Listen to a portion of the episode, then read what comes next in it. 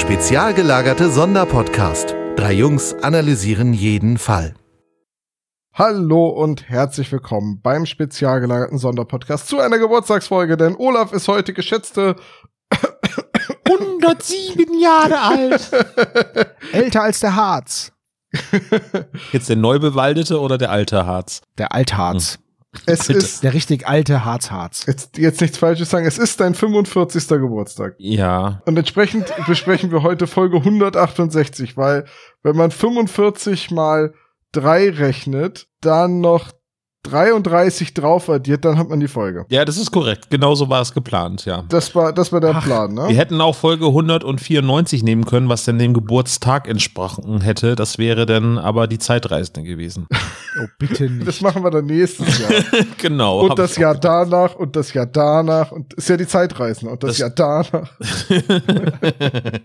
Und das Schöne ist dann, irgendwie, es kann keiner was dagegen haben, weil es ja meine Geburtstagsfolge ist. Aber jetzt habe ich erstmal GPS-Gangster ausgesucht. Einfach, weil Geocaching eigentlich viel Spaß macht. Genauso einen Kracher wie die Zeitreisende. Naja, also nein, da muss ich sagen, im Vergleich zur Zeitreisenden ist das hier ja noch gut. Hatte ich erwähnt, dass Tom heute Abend keine Zeit hat? Oh nein, wir haben Tam dabei. Tam oder Tim? Ist egal, die sind beide nicht so cool. naja, also, mh, egal. Reden wir doch erstmal über was erfreulich. Aber du pass auf, was du sagst, ne? Sonst sag ich mal hier herzlich willkommen aus Köln, ne? Der Olaf. da ist er wieder.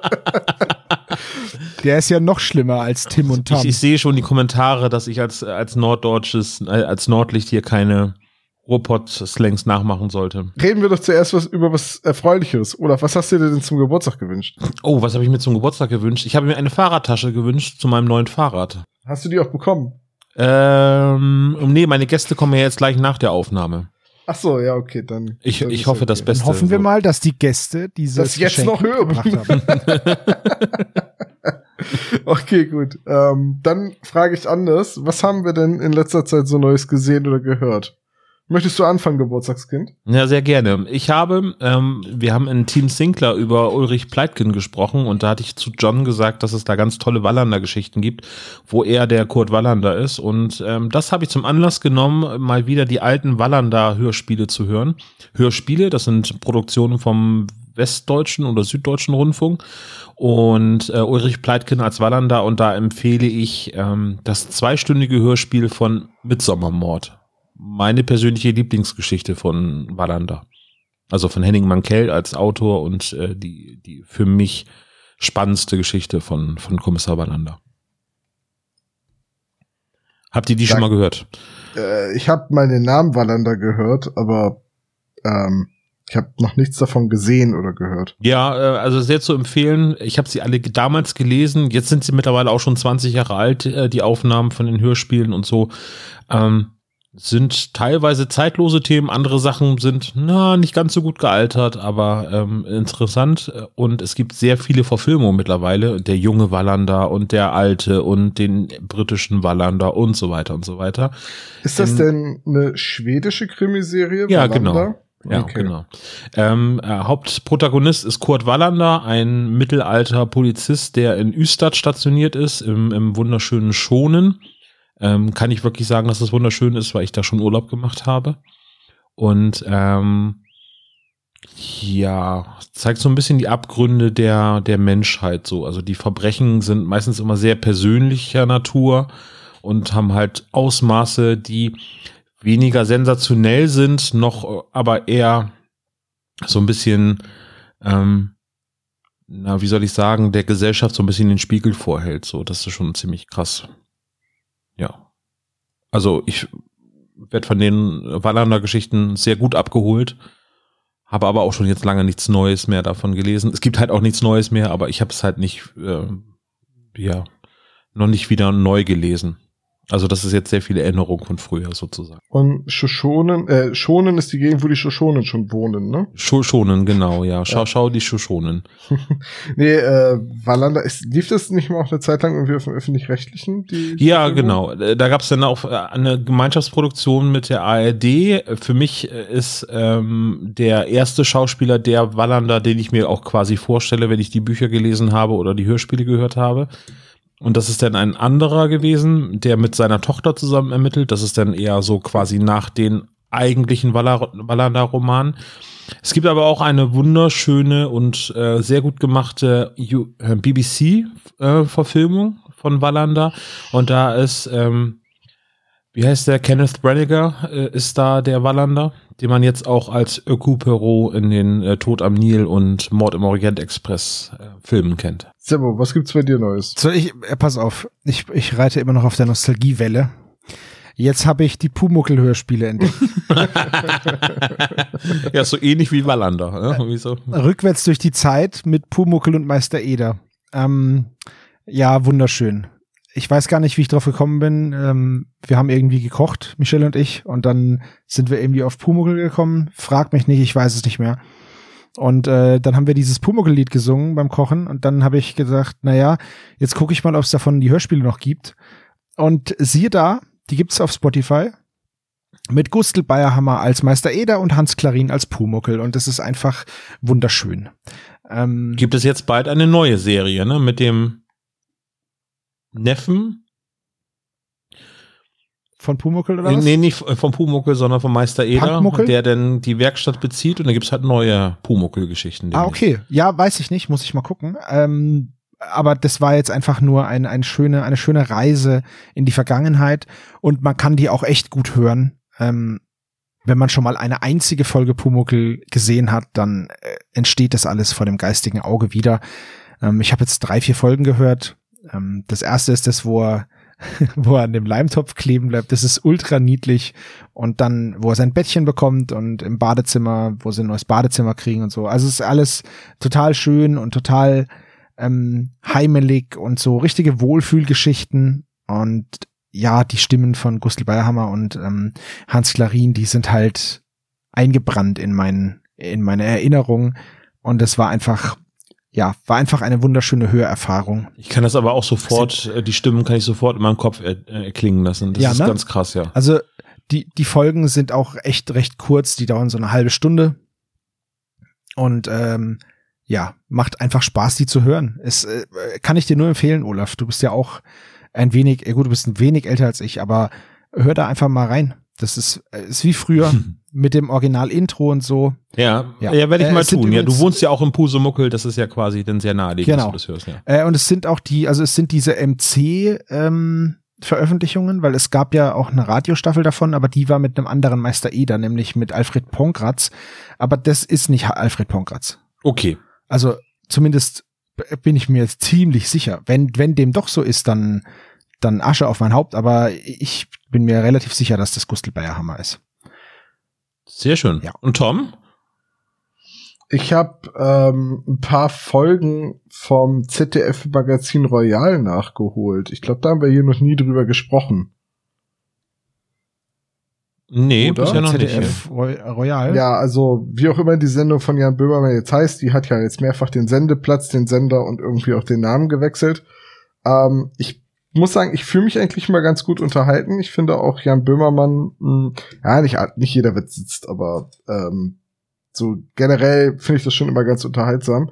Wobei ich jetzt neuerdings irgendwie das Gefühl habe, dass die Autoren von der vom ZDF Magazin Royal auch so die Daily Show beziehungsweise Last Week Tonight entdeckt haben, festgestellt haben, hey, da ist ja so eine Humorformel, die können wir sogar ins Deutsche übertragen und dann müssen wir uns keine eigenen Running Gags ausdenken oder Witze. Nee, also, das ist seitdem äh, Jan Böhmermann im ZDF äh, Hauptprogramm quasi angekommen ist, ist es ja im Prinzip die Kopie davon. Also es ist halt per se fast so, wie John Oliver das macht, ne? Ja, aber jetzt, also, dass man sogar Running Gags aus äh, Last Week Tonight abkupfert, ist halt schon so irgendwie ein bisschen. Oh, den habe ich noch nicht entdeckt. Was ist der denn, der Running Gag? Also, John Oliver hat so einen Running Gag, wo er sagt so, ähm, Venezuela, ein Land, über das sie so wenig nachdenken, dass ihnen auf dieser Karte gar nicht aufgefallen ist, dass das hier gar nicht Venezuela ist, sondern das hier ist Venezuela. Ah, okay. so, und diesen Gag haben die halt immer weitergetrieben, hinzu, äh, das ist aber gar nicht Venezuela, weil das ist in Wirklichkeit Venezuela. Würde ich sagen, wenn es Venezuela wäre, aber in Wirklichkeit ist das hier. Und die haben halt so ein Running Gag draus gemacht, dass ja der durchschnittliche Amerikaner Nebraska und Colorado nicht auseinanderhalten kann. Äh, darüber haben sie auch mal einen Witz gemacht, ne? Dass sie Nebraska, haben sie South Dakota eingefärbt und gesagt Nebraska und haben es dann aufgeklärt. Richtig geil fand ich einmal, wo sie über Aserbaidschan geredet haben und dann gesagt haben, Aserbaidschan, ein Land, über das sie so wenig nachdenken, dass ihnen gar nicht aufgefallen ist, dass das hier nicht Aserbaidschan ist, sondern die Kaspische See. Dann haben sie einfach die Kaspische See gelb eingefärbt, so dass es aussieht wie ein Land. So. und genau den gleichen Gag hat äh, das ZDF-Magazin jetzt gemacht mit Ungarn, ein Land, über das man so wenig nachdenkt, dass ihnen gar nicht aufgefallen ist, dass das hier die Slowakei ist. Oh, wow. Und nur um dann den Gag noch fortzusetzen, zu sagen, denn das hier ist Ungarn, was nicht stimmt, weil das hier ist Rumänien. Und ähm, ja, ich weiß, also ich glaube, so mit einer durchschnittlichen Schulbildung oder so funktioniert der Gag mit einem europäischen Land in Deutschland jetzt nicht so.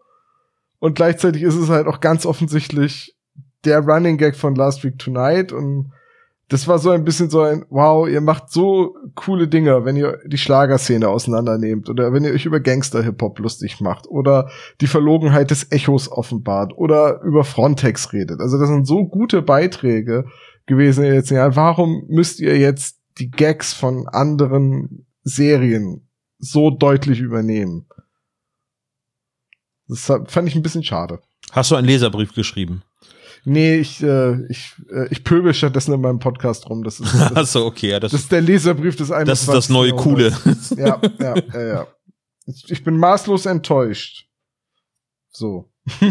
Aber ansonsten ZDF-Magazin Royal, Neo-Magazin Royal, Royal-Magazin ZDF, ich habe keine Ahnung, wie es heißt. Ähm, Finde ich eigentlich immer ganz gut. Hast du denn schon die Hommage an die drei Fragezeichen dort gehört? Also da hat das, ähm, wie heißt das, Tanzorchester ähm, hat eine Hommage an die drei Fragezeichen gespielt. Ja, die hatten für einen Beitrag mal die alte drei Fragezeichen Musik äh, eingespielt. Ähm, das ist ja genauso wie die drei Fragezeichen Pizza. In unserer Social Media Bubble kann man so etwas ja gar nicht entgehen. Ja. Es, es gibt ja eine doppelte äh, drei Fragezeichen Pizza. Es gibt ja einmal den Route Comic, ähm, wo äh, die Funkfüchse TKKG und drei Fragezeichen in einem Hochhaus zusammen wohnen und äh, Ja. der Pizzabote nicht weiß, wo er klingeln soll oder er hasst dieses Haus. Und jetzt gibt es noch ein Pizzagag der drei Fragezeichen. Aber oh mein Gott, was willst du machen? Der, der, das jetzt ständig diese Pizza rumgeschickt wird, wegen, hey, habt ihr schon mitbekommen, es gibt jetzt drei Fragezeichen Pizza. Äh, wie oft mir diese Pizza zugeschickt wurde von Freunden, Bekannten, Kollegen, die sagten, hier, guck mal, das drei Fragezeichen drauf, das magst du doch auch. Aber warte mal eben, die wurde dir zugeschickt, die Pizza oder nur das Bild der Pizza? Nur das Bild. Das Bild der Pizza ist ja total gemein, aber ähm, äh, tatsächlich habe ich dann anscheinend keine guten Freunde, die schicken mir sowas nicht oder die wissen halt einfach, dass mich das nicht so interessiert. Merkst du selber, ne? Entweder sind, sie, Sebo? entweder sind sie sehr gute Freunde oder ich habe keine. Wie oft wurde euch schon das T-Shirt-Motiv, die drei Fragezeichen und der Fluch der Feststelltaste, also Ah, ja. SZ-Zeichen Null geschickt?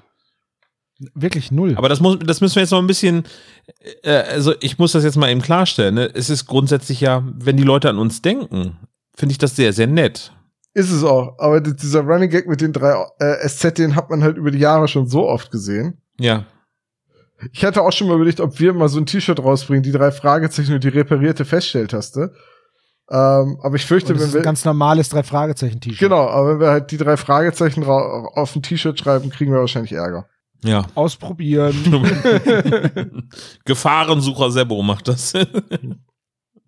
Gefahr im Versuch. oh, oh. Aha, das also- ist, aha. Ich war nur bei dieser Pizza wirklich erstaunt, was für Wellen die schlägt. Weil ich das von Leuten, Wenn du die flach hinlegst, geht's. danke. aber wenn man die so seitlich über den See wirft, titscht die so ein paar Mal auf, bevor sie untergeht. Ähm, Es gab einen April-Scherz, das muss ich mal eben kurz erzählen. Wer hat das denn gemacht? Wagner Pizza. Für diejenigen, die sich immer mal gefragt haben, äh, wie man es schafft, zwei Pizzen gleichzeitig im Backofen mit einem Blech zu machen. Und dann hat die Dame hat die, das Blech umgedreht und hat den Boden festgedrückt und hat die Pizza halt auf den Kopf in den Ofen geschoben. Wo ich denke, was, das geht? Und dann hab ich gesagt, ah, es ist der 1. April. das war sehr lustig. wird Zeit, dass wir, dass wir ans Eingemachte gehen und diese hervorragende Geschichte besprechen. Die harten Fakten. Vorab, Ganz habt ihr denn schon mal, äh, wart ihr selber schon mal geocachen? Nein, ich mach sowas Im nicht. Dezember das erste Mal. Sebo, warum machst du es nicht? Weil ich, keine Ahnung, ich bin nicht so ein Schatzsuchtyp. Ach so, also ich hasse Oh, Spazieren. pass auf, pass auf, pass auf, richtig schlimm jetzt. Ich habe meinen Schatz schon längst gefunden. Oh. Ah, Trief. Ähm, ja, nein, also ich, ich weiß nicht, ich würde es auch mal machen, aber es hat sich jetzt bei mir nicht so ergeben. Ich weiß nicht, ich sehe dann immer so, ah, okay, es gibt einen Trend, da geht jemand geocachen, dann machen das alle, dann denke ich mir, ach, und dann mache ich es nicht. Ja. Verständlich, aber ich hasse spazieren gehen ohne Ziel. Ja, das liebe ich halt, ne? Ja, also ich, ich, ich muss immer irgendwie etwas haben, keine Ahnung, wenn, also ich gehe gerne raus und bewege mich auch gerne, so ist es jetzt nicht, aber ich bräuchte irgendwie generell gerne ein Ziel. So, weil einfach so, hm, so ähnlich wie nur Laufen als Sportart. Deswegen bin ich eher das ist scheiße beim äh, kompetitiven Sport bin ich eher zu Hause. Nicht, dass ich gewinnen muss, das ist ähnlich wie beim Quiz, aber ich, ich mag es halt irgendwie. ähm, und deswegen hatte ich dann irgendwann äh, dann gesagt, Mensch, ja, wir können auch mal, wenn ich so schwer zu motivieren bin, irgendwie spazieren zu gehen, dann lass uns doch mal gucken, dass wir geocachen. Dann machen wir im Prinzip genau das gleiche, nämlich spazieren gehen, aber man hat eine Herausforderung und ähm, das äh, ist der Reiz an der Geschichte. so ein bisschen Pokémon Go ohne Pokémon. Ja, es ist schon so ein bisschen Schnitzeljagd, würde ich gar nicht mal sagen, aber auch irgendwie diese Rätsel sind schon reizvoll. Also je nachdem, was du für Menschen, das ist ja ein offenes Spiel, jeder kann ja eigene Caches einrichten. Und äh, ich sage jetzt mal so, wenn, wenn ihr solche Rätsel generieren würdet, da hätte ich schon Bock drauf, das zu machen. Ich bin nicht gut im Rätselstellen. Ich glaube, Tom ist da ganz gut drin, oder? Er ist halt auch Mathelehrer, ne? Ja. Rätsel stellt er halt jeden Tag. Alles ist Rätsel. All- Alles, was er sagt, ist für mich ein Rätsel. Äh, wir waren ja über die Feiertage ein paar Tage in Dänemark auf, auf der kleinen Insel Röme. ja. Äh, da habe ich ja in einer Sauna mit euch gepodcastet und den Ich einen Tag, mich.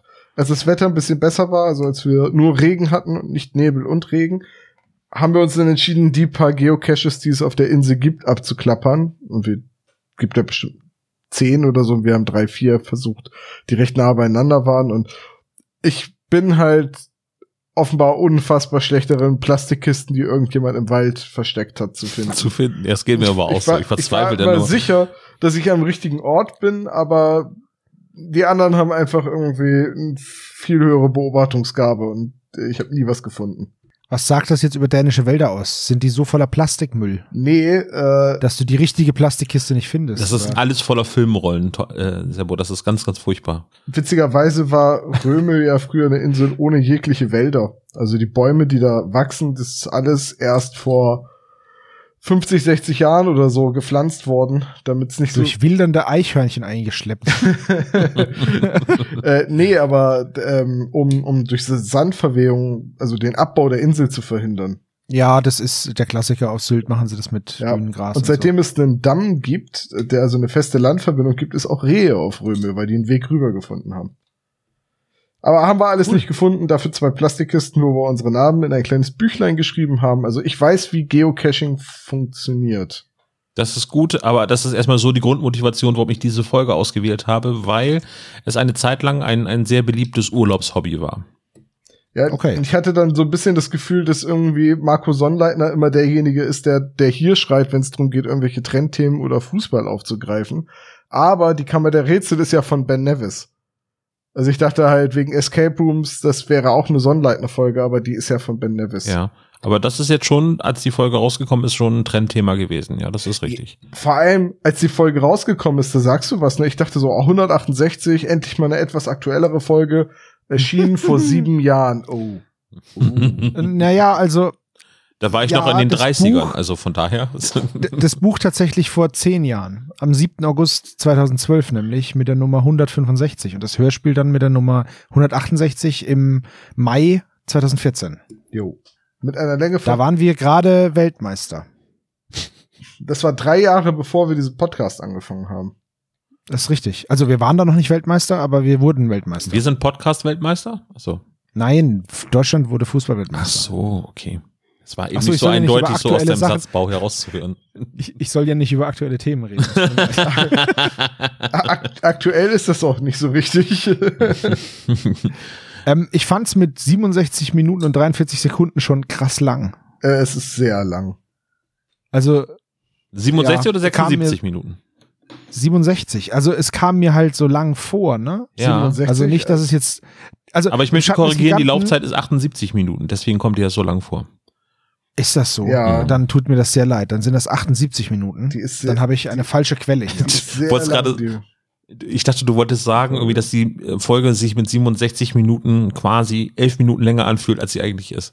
Ja, stimmt. Ja, tatsächlich bei Spotify steht eine Stunde 18. Ja. Tatsächlich. Okay. Also eine sehr ja, dann habe ich hier eine falsche, eine falsche Quellenangabe, dann tut mir das sehr leid. Dann habe ich Missinformationen. Warte mal, dann drücke ich mal eben den Knopf hier mit dem Stromschlag. Oh, Alter. Hättest du nicht Okay. einfach zurückspulen können und wir schneiden das raus, so wie sonst? Nee, das ist meine Geburtstagsfolge, da wollen wir ein bisschen Unterhaltung haben. So, also geschrieben wurde das Ganze von Marco Sonnleitner. Das Cover ist von Silvia Christoph. André Minninger und Heike Dine Körting zeigen sich verantwortlich für die Hörspielumsetzung. So, ähm, Cover. Cool. Also ich sehe einen Totenkopf. Mhm, ich auch, ja. Wo? Ähm, äh, auf dem Daumennagel. Den, weißt du, das ist der einzige Nagel, den man nicht sieht. Eben, deswegen wird das ja gesagt. Nein, natürlich haben wir hier mit diesen, mit diesen schönen äh, Höhenlinien einen Totenkopf angedeutet. Ich finde, das ist ein cooles Bild. Also mir gefällt dieses Cover echt gut, tatsächlich. Es Das ist ist das Beste an der Folge. Captain Skull ist es, der zu sehen ist, ja. Ja, Skull Island oder so. Ich möchte an der Stelle Ähm. übrigens direkt einmal sagen, ich fände es sehr schön, wenn es in dieser Folge um einen sturzbetrunkenen Widersacher ginge, der Captain Skull heißen würde. der Ire ist, Admiral- meinst du? Oder wie? Admiral Bon Snyder. Da ist er, Skull- Captain Skull Skull. ist. Er, er entkommt uns in Schlangenlinien. Der Drunken Master heißt die Folge denn. Das war auch ein super Film mit Jackie Chan. Ja, Ähm, Slonche.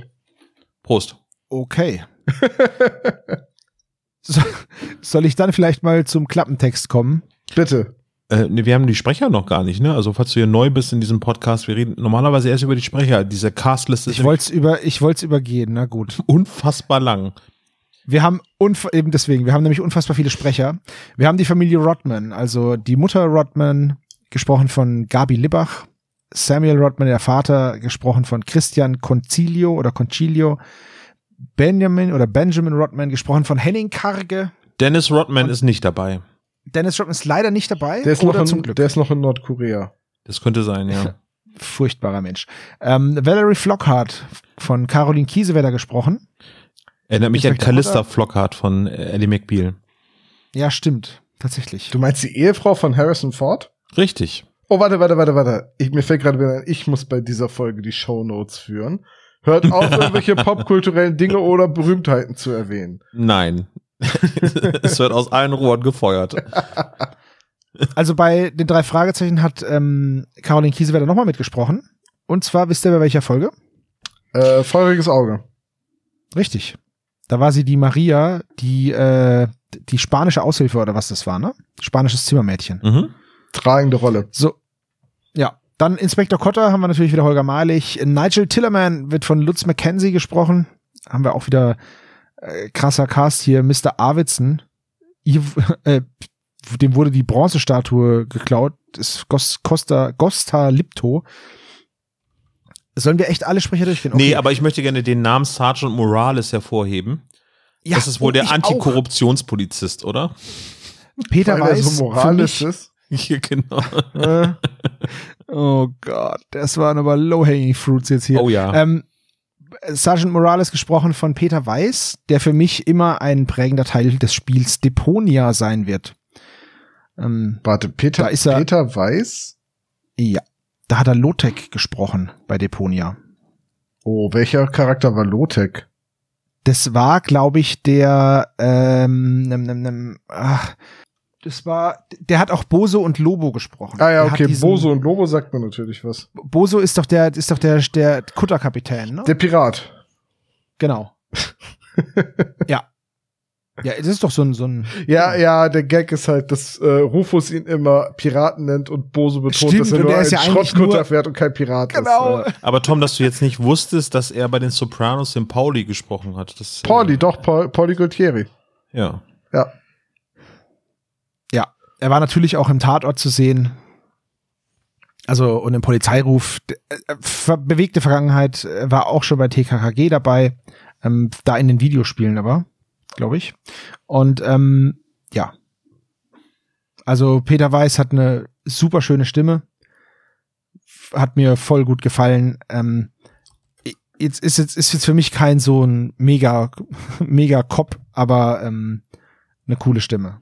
Ach, ich habe jetzt auch dem nachgesehen, wer Lotek in Deponia ist, ist der Bürgermeister von, von äh, der ersten Stadt. F- Ja. Wie hieß die erste Stadt? Ja. Äh, Mhm. Mhm. Kuwak. Rost? Nee, wie, Ku wie hieß die denn? Kuwak. Ja, G- genau, Kuwak. Ah, das Ja. war, Mann, ich muss mir diese Spiele noch mal, noch mal reinziehen. So. Die waren so gut. Ähm, ich muss an der Stelle direkt etwas zu den Sprechern und der Sprecherleistung sagen. Ja, jetzt bin ich gespannt. Boah, ist das unterirdisch in dieser Folge. Ja.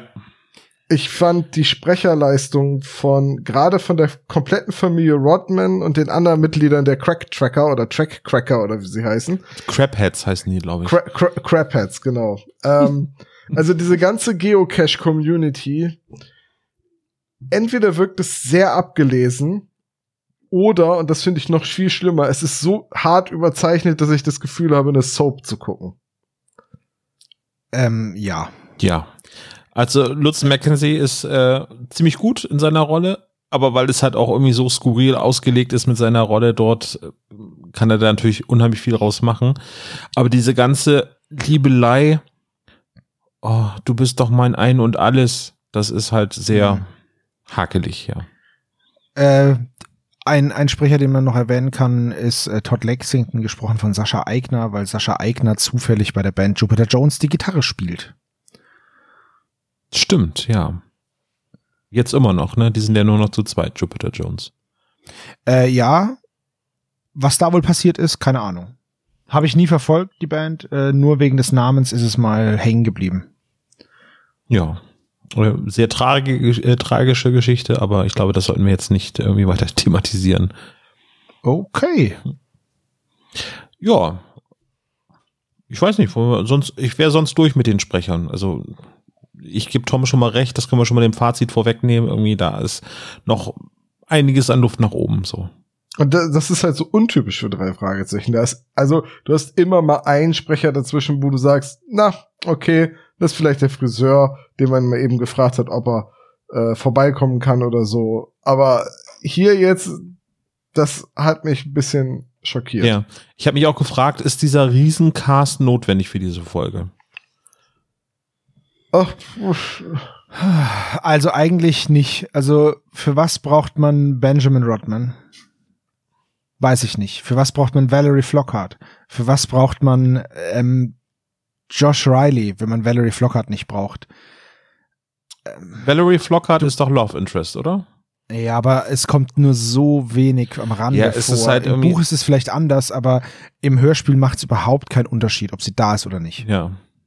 Das stimmt. Josh Riley ist halt einer der Verdächtigen. Und seine Beziehung zu Valerie ähm, macht ihn halt noch verdächtiger, weil er teilweise nicht sagen will, wo er gerade ist oder wo er sich gerade hin verdrückt oder äh, warum er äh, keine Zeit hat. Also da gibt's eine Szene später im, im äh, Hörspiel oder im Buch, wo Justus versucht, sich mit ihm zu verabreden und er hat keine Zeit.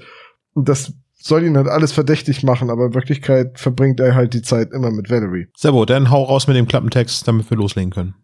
Okidok. Aus einem Geocaching-Wettbewerb wird schlagartig gefährlicher ernst, als der geheimnisvolle Captain Skull auf der Bildfläche erscheint. Aus seinem Raubzug durch Rocky Beach spielt er Katz und Maus mit der Polizei. Können Justus, Peter und Bob den Wettlauf gegen die Zeit gewinnen? Ich bin ganz außer Atem, weil dieser Text mich so reinreißt. ähm, einen ganz wichtigen Punkt finde ich hier diesen Wettlauf gegen die Zeit. Ähm, Der nur in der ersten Minute stattfindet. Äh, ja, vor allem der Wettlauf gegen die Zeit, der ist eventuell da, aber immer nur ganz kurz und immer nur so, ach und übrigens, das ist ein Wettlauf gegen die Zeit.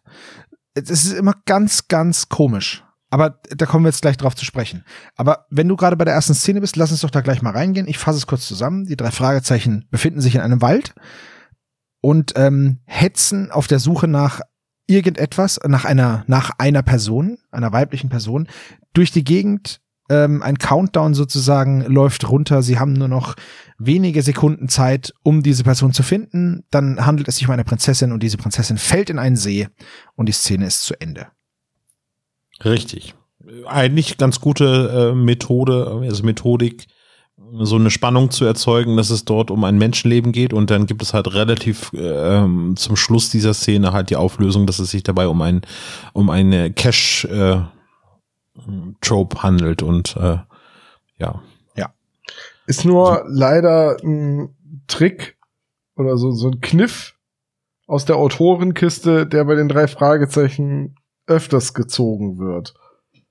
Ich weiß jetzt nicht mehr genau, welche Folge es war. Es gab irgendeine Folge, die fing damit an, dass Bob und Justus einen Keller erkunden und da ist es ganz gruselig und dann kommt ein echter Zombie und dann kommt raus, sie spielen nur ein Computerspiel. Oder äh, sie betreten einen Raum und die alte Frau im Schaukelstuhl wirkt tot und hebt dann doch den Kopf und spricht sie an und sie spielen nur ein Computerspiel. Und jetzt hier ist es halt so, jetzt, oh, wir müssen der Prinzessin das Leben retten und es kommt raus, sie spielen nicht Super Mario, sondern sie sind am Geocachen.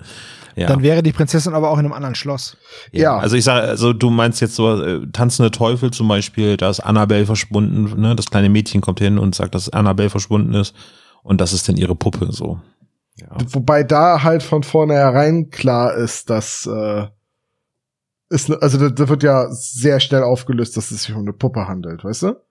Mhm. Das hier ist ja schon eine etwas längere Szene, sage ich jetzt mal. Ja, aber zum, also ich muss jetzt mal das Gegenteil aufführen bei äh, Codename Cobra. Ähm, da wird's ja umgedreht. Da wird der, dann kommt der kleine Junge ja zu den drei Fragezeichen und sagt, dass Teddy verschwunden ist. Und dann zeigen die Jungs ja Desinteresse und da ist es halt ja genau umgekehrt, nämlich der Bruder heißt Teddy und deswegen äh, ist das der Aufhänger eben. Ist das also nicht da, die Schwester? Nee, der große Bruder. Oder ja, das Mädchen, aber, es ist, achso, dass es ein kleines Mädchen ist. Ja. Ich meine, dass es ein Mädchen ist, das seinen großen Bruder sucht. Ja, also ich hätte nur noch großer Bruder und Teddy im Hinterkopf so. Okay. Ja. Ja, gut, ne, funktioniert in beide Richtungen, aber gerade dieses, ach, das ist gar nicht der eigentliche Fall, das ist schon so, das kommt schon öfters mal vor. Ja. Aber es klingt so auf jeden Fall in der ersten Szene, dass die wirklich geocachen. Also ich habe jetzt das mit den Koordinaten jetzt nicht alles nachverfolgt. Habt ihr das vielleicht gemacht? Habt ihr die ja, Koordinaten hab, mal eingegeben? Ich Koordinaten äh, eingegeben. Jetzt muss ich mal gucken, ob ich den Tab noch aufhabe.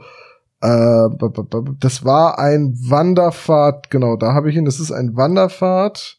Äh, Charbarum Trail, El Monte, Kalifornien. Also der ist äh, in der Nähe von, von Downey und El Monte, also im Osten von Los Angeles. Bei Covina. Okay. Also mitten, schon in der Nähe von Rocky Beach, wo wir es verorten würden. Ja, mitten in so einem Nationalpark oder in so einem, in so einer Parkgegend. Das ist eine Wanderfahrt, die, die ja. Koordinaten.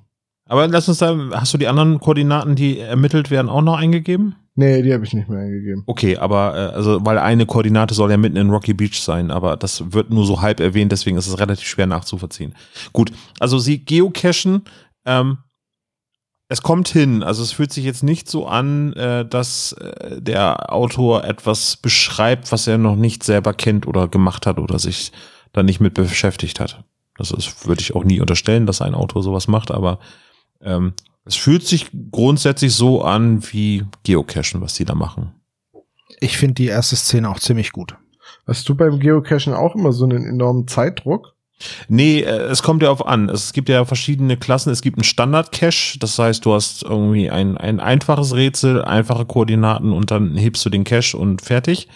Dann hast du so etwas wie ein Multicache, das ist also wirklich eher die Schnitzeljagd. Das heißt, du fängst mit einer Station an, findest dort Hinweise auf die zweite Station und ähm, hast dann eben, sag jetzt mal, zwei bis x äh, Stationen, die du durchläufst und die sind jeweils mit einem Rätsel verknüpft.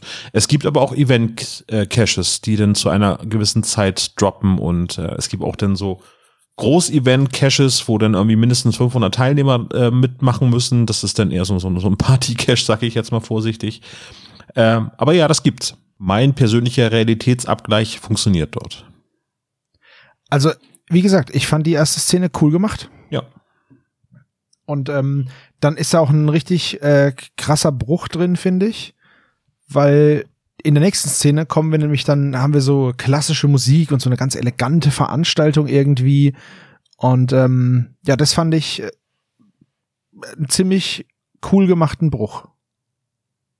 Ja, und äh, ich finde auch da ähm, das Umtriebige von Justus finde ich sehr, sehr spannend. Also der ganzen Zeremonie, die jetzt in der zweiten Szene folgt, kann Justus ja gar nicht ähm, folgen, weil er noch seiner verpassten Chance hinterher trauert, dass er eben das Cash nicht heben konnte, weil er eben das Rätsel nicht schnell genug gelöst hat. Auch das Spiel ähm, zwischen äh, also mit den, den Nickname. Das heißt, wenn du so einer Geocaching-Plattform dich anmeldest, hast du ja meistens ein Nickname und äh, dass die anderen äh, Crapheads äh, nicht ähm, äh, nicht wissen, dass die drei Fragezeichen äh, Detektive sind, sondern dass es einfach nur der Nickname für ihre Gruppe ist. Das finde ich schon auch stimmungsvoll irgendwie so. Hm. Bist du sicher, dass der Club nicht Claptraps heißt?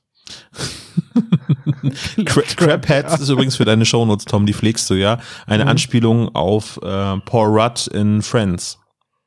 Ah, okay, gut. Weil Phoebe schon, möchte sich umbenennen in äh, äh, Gräfin Consuela und äh, äh, Paul Rudd ist in, ab der achten Staffel oder neunten Staffel der Verlobte von Phoebe. Und er findet das halt gar nicht gut, dass sie auf einmal so verrückt ist und ihren Namen ändern möchte. Und deswegen sagt er, er möchte auch seinen Namen ändern und er möchte sich Crabhead nennen. Also Vorname Crab und Nachname Head. Okay. Okay, also ich dachte schon, die heißen Crackheads.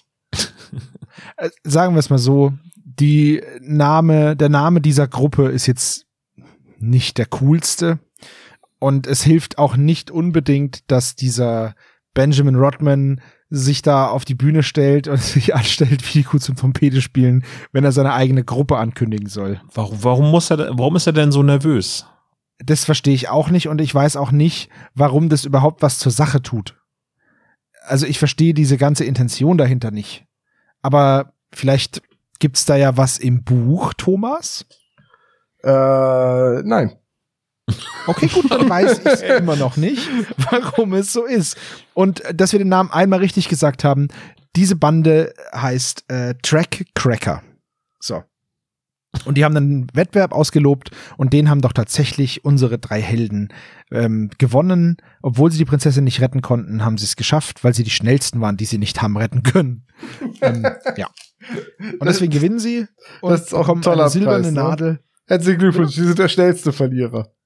Richtig. Und sie bekommen eine, eine silberne Nadel der Track Cracker und ein GPS geschenkt. Eigentlich ganz cool dass man ein GPS bekommt, nachdem man so eine GPS-Schnitzeljagd gewonnen hat. Aber das ist ja nicht irgendein GPS, das ist ja ein Treasure Master 400 irgendwas. X35, das aber war's. ja. Das ist auch so ein geiler Name, ne? Das ist ein GPS-Gerät. Also es ist ein besseres TomTom, aber es ist ein, ein Treasure Master X34. Wow. Yep. Dieser Name. Äh, naja, ich sag jetzt mal so, wenn das Nimbus 2000 gewesen wäre, dann hätte das eine ganz andere äh, Gruppe von Fans auch das Herz höher schlagen lassen, ne? Das wäre aber auch komisch, wenn, wenn sie Besen kriegen würden. Das stimmt, ja. Äh, gibt's das Gerät denn selber? Den Tra so, jetzt soll ich mal gucken? Treasure Master X34? 35. Oh, Entschuldigung, das, Vor das Nachfolgermodell ist es schon. Richtig. Das hat das bunte Display. Treasure Master. Es gibt, es gibt tatsächlich ein, ein DS-Spiel, das Treasure Master Incorporated heißt. Na Wahnsinn. Na, es gibt einen Akku, der heißt X34 für TomTom Navigationsgeräte. Das ist ein Omen, würde ich sagen. Und es gibt einen White Treasure Master, das ist allerdings ein Metallsuchgerät. Hm. Okay. Ja, heutzutage macht man Geocaching auch mit dem Handy, so. Also. Haben wir wieder was gelernt? Ja, fragst halt nur, ob es was Nützliches ist. Eher nicht. Aber äh, trotzdem schön. also, äh, diese, diese, dieser ganze Handlungsplot hier jetzt, wo ihr das sagt mit dem, ist der im Buch auch so nervös. Das Buch weicht nur in den, in der ganzen Geschichte um Valerie irgendwie vom Plot des Hörspiels ab, weil das Hörspiel mit 78 Minuten auch sehr lang ist so dass fast alles aus dem Buch Platz findet. Nur mal halt eben wieder die, die Frauengeschichte sozusagen nur so ein bisschen am Rand. Peter und äh, Bob ziehen Justus ja so ein bisschen auf mit Valerie und äh, dass er so verknallt in sie ist und Brittany wird erwähnt. Äh, aber zum Beispiel die ganze Handlung auf dem Schrottplatz, bei der dann auch Tante Mathilda und Onkel Titus eine Rolle spielen, die fehlt. Und das ist eigentlich ein sehr gutes Stilmittel, was Markus Sonnleitner da benutzt, um seine Geschichte abzurunden. Nämlich das. Hast du Martin gesagt? Nein, Marco. Okay, Also, Entschuldigung. was Matthias Sonnleitner benutzt, ist.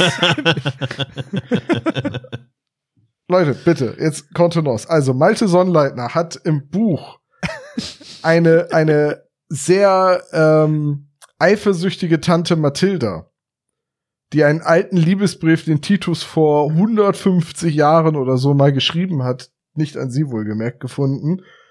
Und das ist die Doppelung zu dem Eifersuchtsplot mit dem äh, von dem Rodman und Rod Rodman und, und dem Police Commissioner. Und das ist auch so ein bisschen das, was Justus dann in die richtige Richtung schubst. So, ne? Dass er Mhm. überhaupt auf die Idee kommt, dass es sich um Eifersucht handeln könnte. Also diese Doppelung, dass dieses Handlungsnarrativ Eifersucht, diese Motivation zweimal in der Geschichte vorkommt, das fehlt halt leider dann wieder im Hörspiel. Ja, aber das haben wir ja im Hörspiel ja auch, aber halt mit Justus und Valerie, die jetzt nämlich auch auf den Plan tritt, ne? Ja gut, im Ja, die Prinzip wird hat erstmal da so angedeutet dreimal. als wunderschön, ne? Also, Ja, nur dass Justus halt nicht so richtig eifersüchtig ist. Also, ne? nee. Nein, das nicht, aber umgekehrt ist ja hier dieser, na, wie heißt er denn? Josh. Der ist ja eifersüchtig. Ja, okay, gut, das stimmt. Da, Also da haben wir die Doppelung auf jeden Fall. Da ist es sogar eine dreifache Nutzung im äh, Buch. Wenn man so ja, aber will. ist es im Buch denn auch so, dass da auch äh, Valerie und, Just, äh, und, und, und Justus eben dieses, dieses Ding haben und Josh da auch eifersüchtig ist? Da ist sogar noch viel mehr. Justus geht sogar mit Valerie aus. Ach, guck an. Ja. Wollte ich gerade sagen, weil, also das habe ich im Hörspiel insgesamt auch nicht so richtig verstanden, wieso Justus ihr total verfallen ist. Also so klingt es auf jeden Fall im Hörspiel, so im, im Finale. Aber dass sie eigentlich ja so gut wie gar keine Berührungspunkte hatten. Ja, äh, richtig. Abgesehen davon, dass das Verhalten von, von Peter und Bob echt mies ist, ist aber das ist doch ein ganz anderes Thema so. Ja, hässlich und dick hätte ich ja nachvollziehen können. aber Ja. ganz nett. Ich weiß, Peter will ihn da aufbauen und einen Witz machen, aber Ich fand's cool. naja, ähm, kommen wir dann zu. So, jetzt werden Justus und Bob ja von Mrs. Rodman über den bösen Captain Skull erwähnt, der die ganze Geocaching-Community in Verruf bringt, weswegen schon diverse Eltern ihre Kinder aus dem Verein abgemeldet haben. Genau. Weil ey, die, wie, das ist wie Rollenspiel in den 80ern, ist jetzt Geocaching im Satanswerk. Das ist so, volle Kanne, ey. Ich Und weiß halt noch Skull damals, Ist auch, s- Captain Skull ist auch so ein cheesy Name einfach. Das ist unfassbar. Aber mein Gott, so sind halt Nicknames im Internet, ne? Red Skull hätte er sich nennen sollen. Äh, aber ich erinnere mich damals noch, als mein Malkurs abgesagt werden musste wegen der Taten von Victor Eugene.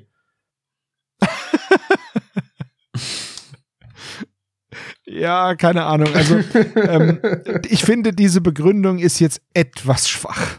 Aber Ach so, gut. na Na Gott sei ja, Dank, so. etwas.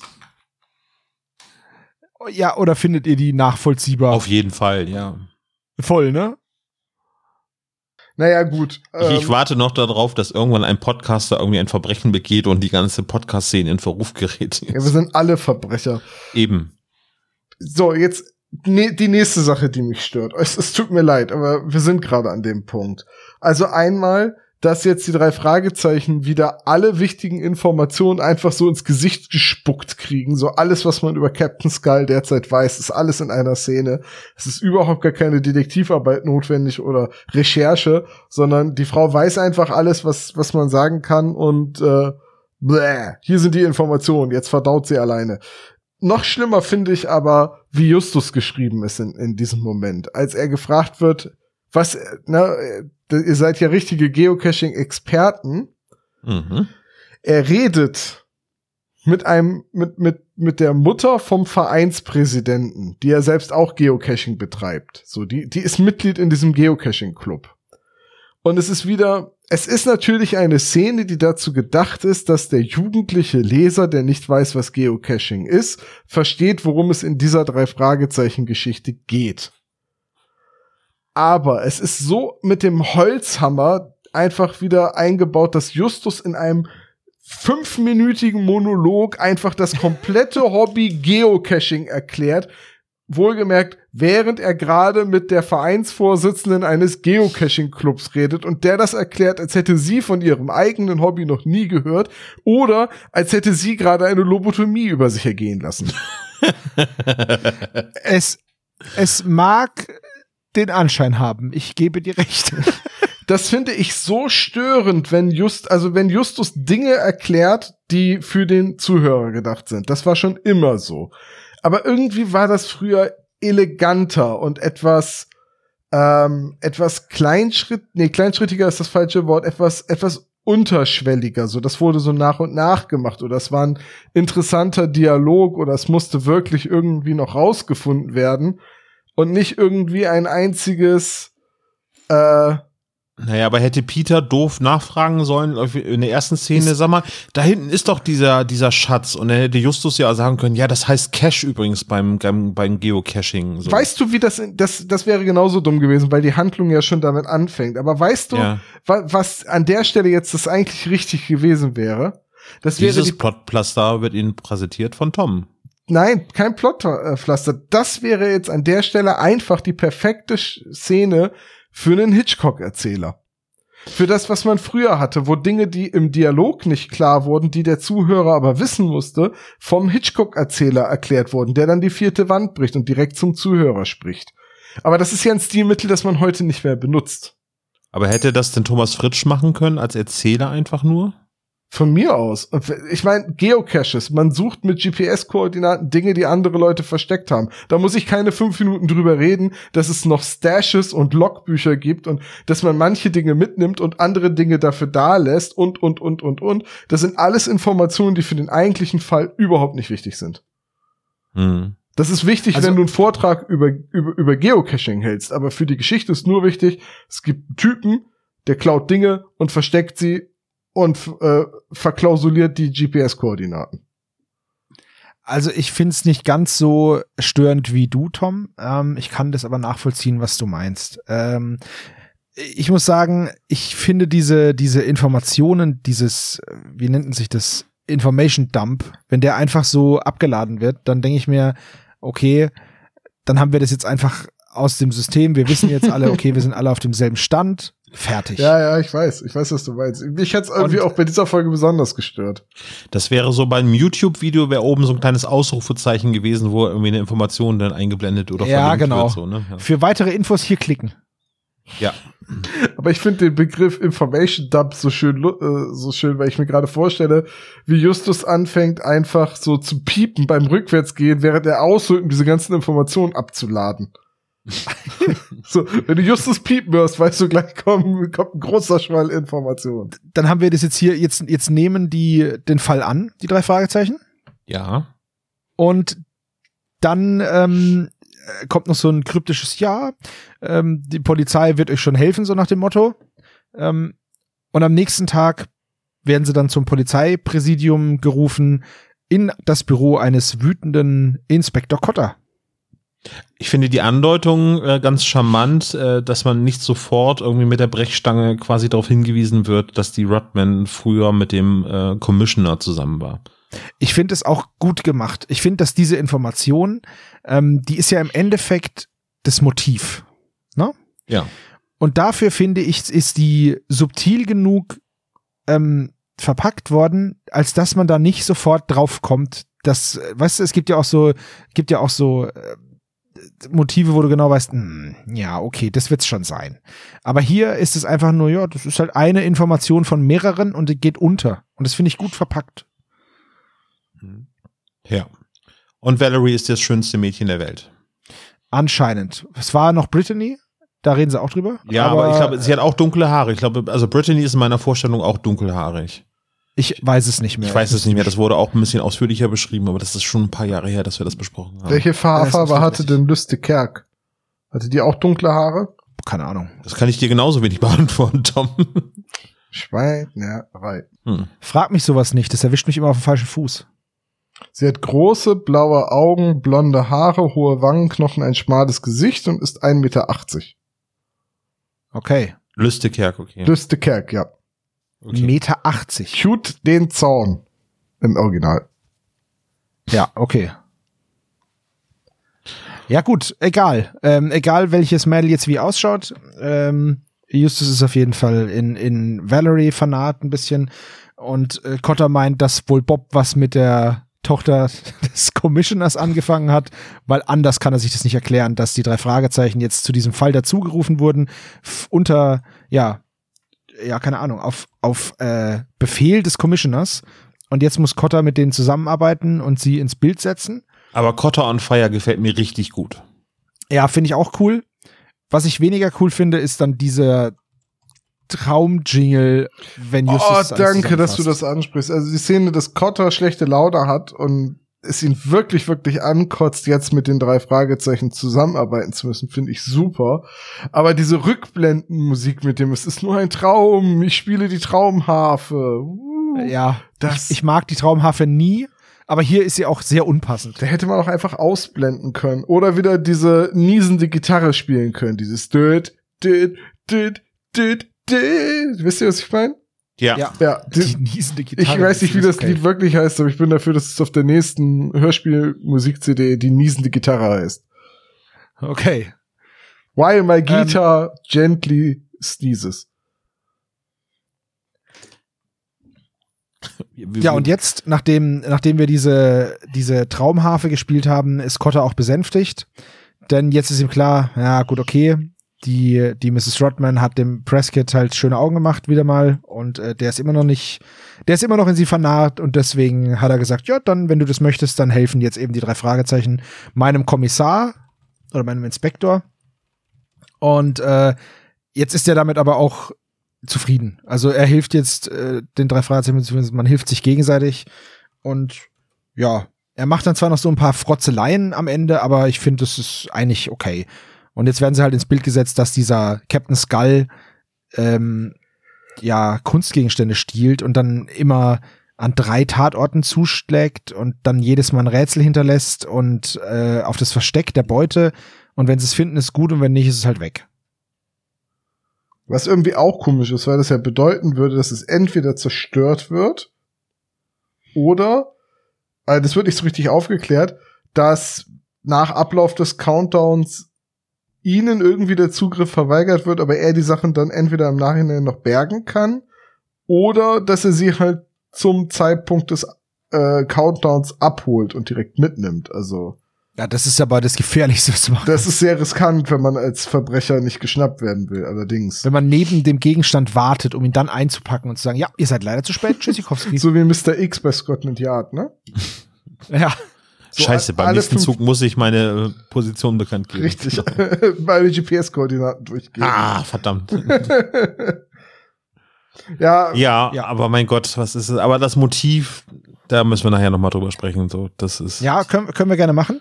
Ähm, äh, wichtig, also ich finde es jetzt interessant, es wird jetzt aufgezählt, was alles gestohlen wurde in den letzten Tagen. Es sind insgesamt sechs Dinge und aus irgendeinem Grund wird halt die Schatulle besonders erwähnt. Und die ist auch da und die können sie sich auch anschauen. Und äh, ja, gucken sich dann eben diese, diese Schatulle an, die ist verschlossen, irgendwas ist drin, keiner weiß, was es ist. Und kommt dann in die Asservatenkammer. Und ähm, ja, die Ermittlung der Polizei hat halt ergeben, oder die vermuten halt den Täter unter den Trackcrackern und nur drei dieser Mitglieder aus dem Club haben halt kein Alibi und äh, das sind ähm, halt die drei Hauptverdächtigen. So. Ja. Und die werden aber auch nur verdächtigt, weil sie halt was mit Geocaching zu tun haben und mit Koordinaten. Also und das keine ist halt Alibi hatten für die Zeit. Ja, halt kein Alibi, okay, aber ja, ich habe jetzt für ich habe jetzt für heute Mittag auch kein Alibi. Da war ich alleine hier und habe die Folge vorbereitet. Das kann Oha, jetzt sehr Ke- verdächtig. kein Al Ich Ja. hab mir das fast gedacht. Ich schreibe mir das auf.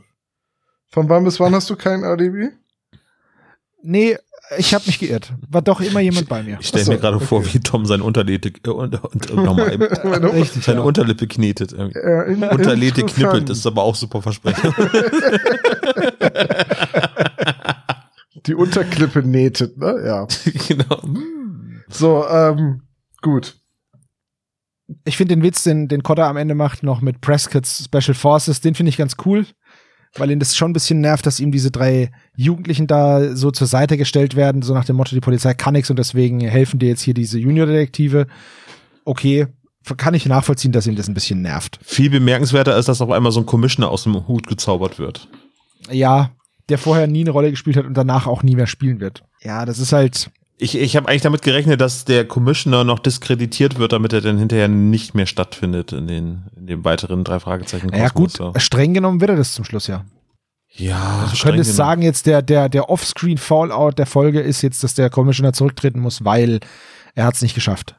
So dann ist er, wäre er weg und es wäre jetzt gar nicht so an den Haaren herbeigezogen. Wobei, ja. wenn man einen Fall nicht auflöst, jemanden zu entlassen, ist ja auch ein Witz bei der Polizei. Also kannst du nicht jeden Fall auflösen.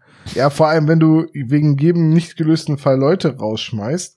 Da hast du bald keine mehr. Dann gibt's ja keine, dann kannst du ja keine Geschichte erzählen, dass irgendjemand seit 20 Jahren an einem demselben Fall arbeitet und immer in seiner Freizeit noch die Beweismittel mit nach Hause nimmt und weitere Hinweise. Weißt du, diese Geschichte des abgehärteten, runtergekommenen, leicht alkoholkranken Polizisten, der immer noch versucht, dieses ein, diesen einen Geocache zu finden nach 20 Jahren. Genau, diesen, die kannst du, Softspot hat. Die könntest du dann nicht erzählen. Das ist richtig, ja. Letztendlich war da irgendwie so ein Reinigungstrupp im Wald unterwegs und hat einfach diese Filmdose weggeschmissen. genau. so, so, so der, der, Wald, der Waldkindergarten auf, auf Spaziergang und gucken Sie mal, was ich gefunden hat, habe. Ach, Timotheus her, das hat einfach diese Dose mitgenommen. das ist aber äh, tatsächlich ein Problem unter GPS, äh, also unter äh, Geocachern, dass äh, irgendwelche Caches nicht gefunden werden können, weil irgendjemand das mitgenommen hat oder weggeschmissen worden ist.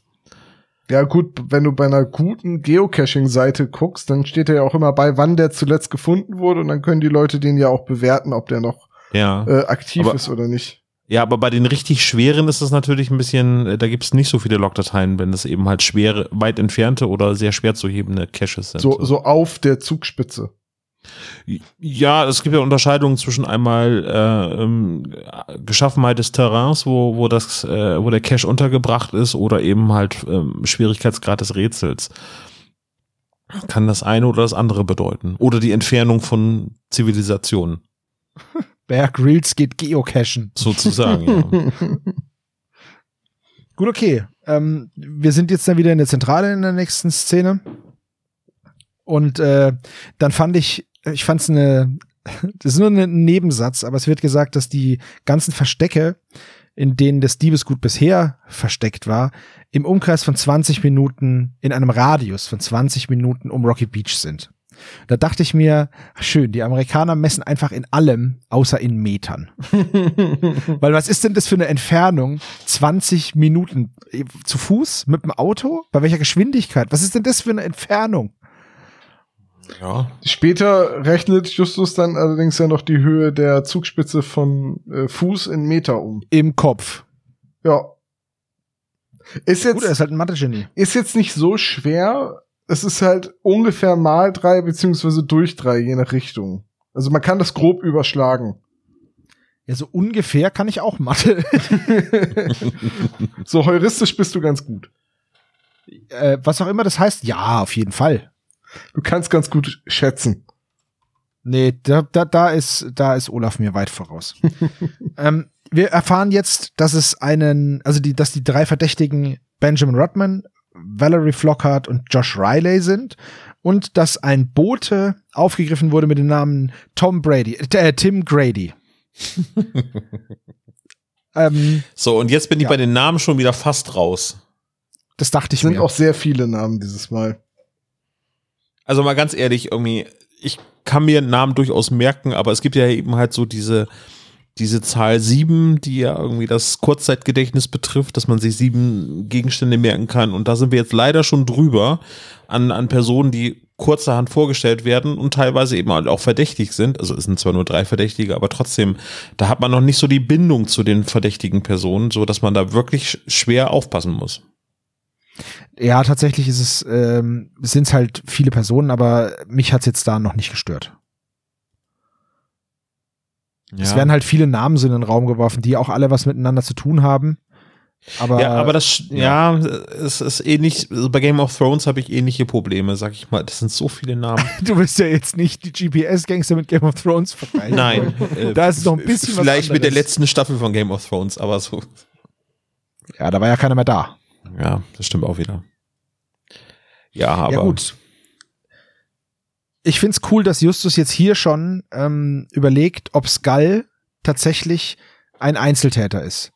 Das ist nämlich eine Theorie, die, ähm, da musst du erstmal drauf kommen, dass ein Einzeltäter, also eine einzelne Täterfigur von zwei Menschen äh, oder ja, zwei Tätern oder mehr halt ausgeübt oder, oder dargestellt oder wie auch immer man das nennen möchte, wird. Das finde ich, finde ich cool, dass er einen darauf hinweist, dass das durchaus möglich sein kann, dass es zwei Täter oder mehr sind. Und dann musste ich an Toms äh, kleinen Podcast zusammen mit, ähm, mit John denken. Wegen der fünf? Wegen der fünf. Überall fünfen, die beste Werbung. Tom, jetzt wäre deine Möglichkeit, noch mal kurz auf dieses Projekt hinzuweisen. Ich habe so einen Podcast mit John Allen.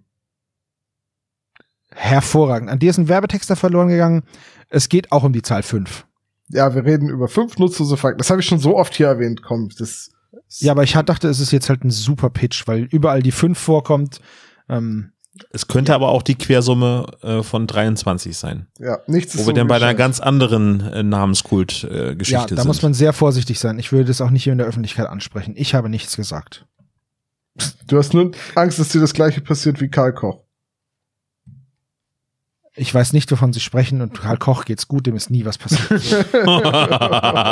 so, ähm, Nigel ja. Tillerman wird jetzt auch, auch aus dem Hut gezaubert. Das ist nämlich der einzige Zeuge, der diesen Skull gesehen hat.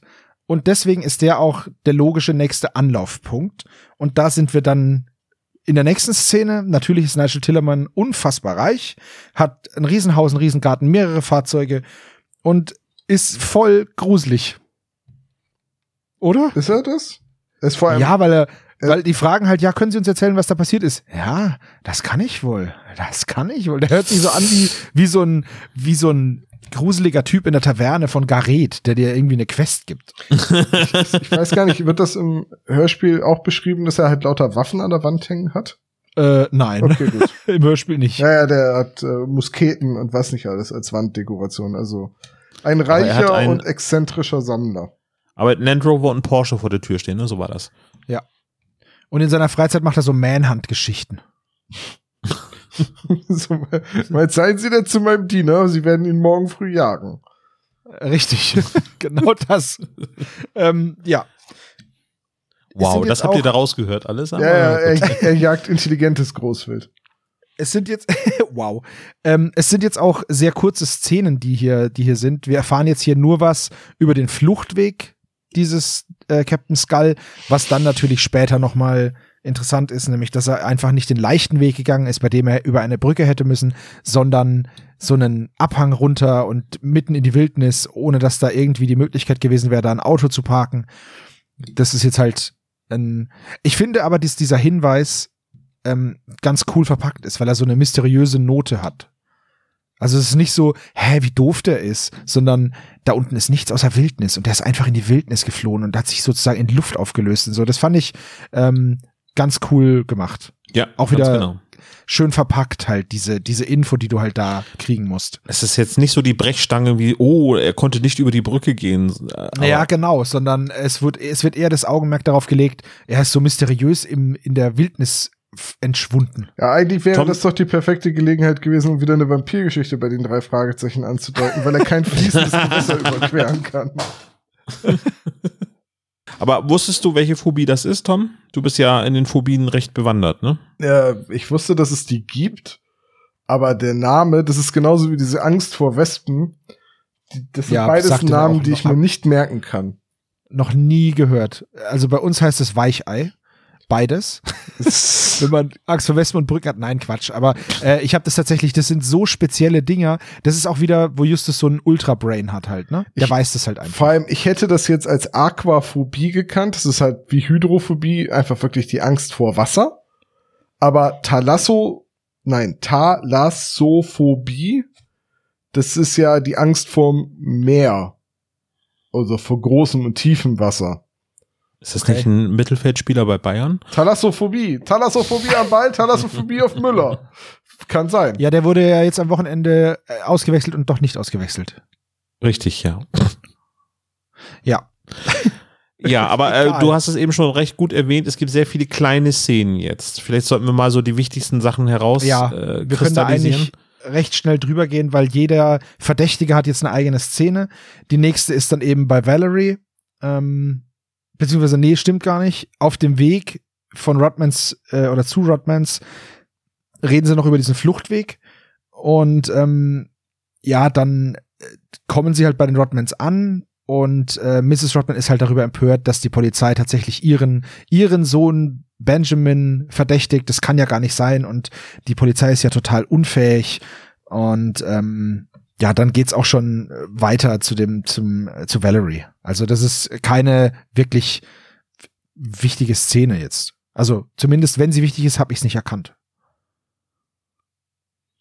Äh, die Valerie Szene ist sehr, sehr spannend. Ja. Ne? Also es ist auch, äh, ich habe es auf Kopfhörern gehört und die Szene, wenn sie bei Valerie ankommen, ist doch, dass sie schreit und aber im Wald äh, Äh, was passiert. Ne? Ja, nee, also bei Valerie kommen sie an und dann sagt Justus, ja, es wäre, glaube ich, besser, wenn wir uns trennen. ja, beste Ich gehe Szene ich überhaupt. zu so. Valerie und ihr steht vorm Haus rum. das fand ich aber ganz cool und ähm, da fand ich das auch, ja, süß, wie Justus sich so ein bisschen. Es ist äh, auch süß, nur wie Ja. bei die anderen beiden auf ihn rumhacken. Ne? Das ja, mal das ist halt einfach also so ein. Justus hat jetzt gerade die letzte Liebe, die er empfunden hat, wurde eben, ich sag jetzt mal dezent enttäuscht. Wann war das? 125? Ja, ja, war Brittany okay. bei, ähm, bei Feuer im Mund. ja, die hat ihn ziemlich ausgenutzt. Genau. Und äh, das wird ja jetzt auch thematisiert von, von Bob und Peter. Während, während Justus reingeht. Und dann ähm, hören sie sowohl einen Schrei als auch Gepolter. Der Schrei äh, kommt aus dem Haus, das Gepolter kommt aus dem Wald. Das ist sehr gut gemacht. Also im Stereo ist es halt rechts, links sehr gut äh, getrennt voneinander und ähm, finde ich Ja. sehr, sehr spannend, die Szene, ja. Ja, finde ich auch cool gemacht. Und dann äh, begleitet man eben Bob, wie er nach Justus sucht. Und Justus liegt dann angenockt in einem Teich und äh, sorgt sich aber nicht um sich, sondern nur um Valerie. Dann rennen sie rein und dann stellt sich raus, dass Valerie einfach panische Angst vor Wespen hat. Und Peter hat dann drei Wespen mit dem Glas gefangen. Ich finde, dafür sollte er sich ein Gürtelchen umschnallen, auf dem steht Drei drei, auf einen einen Streich. äh, es ist aber leider so spannend, wie die Szene ist. Zu Anfang äh, ist die Auflösung halt doch eher so. ja. Es, Ja, man hat so, man hat so ein bisschen das Gefühl, dass diese Szene so ein reißerischer Thumbnail ist oder so eine Überschrift aus der Bildzeitung und am Ende hast du halt kein Gehalt dahinter. Ja, das ist so, als wenn Ray äh, Luke Skywalker das Lichtschwert überreicht irgendwie und dann kommt eine Pause und dann kriegt Luke Skywalker das Schwert und wirft es einfach weg. Mhm, eine Pause Äh, von Filme- zwei Jahren. Oh, ich hab gekotzt. Ich habe tatsächlich, das war der letzte Star Wars Film, den ich gesehen habe, ähm, wie Ray auch dieses Lichtschwert übergibt.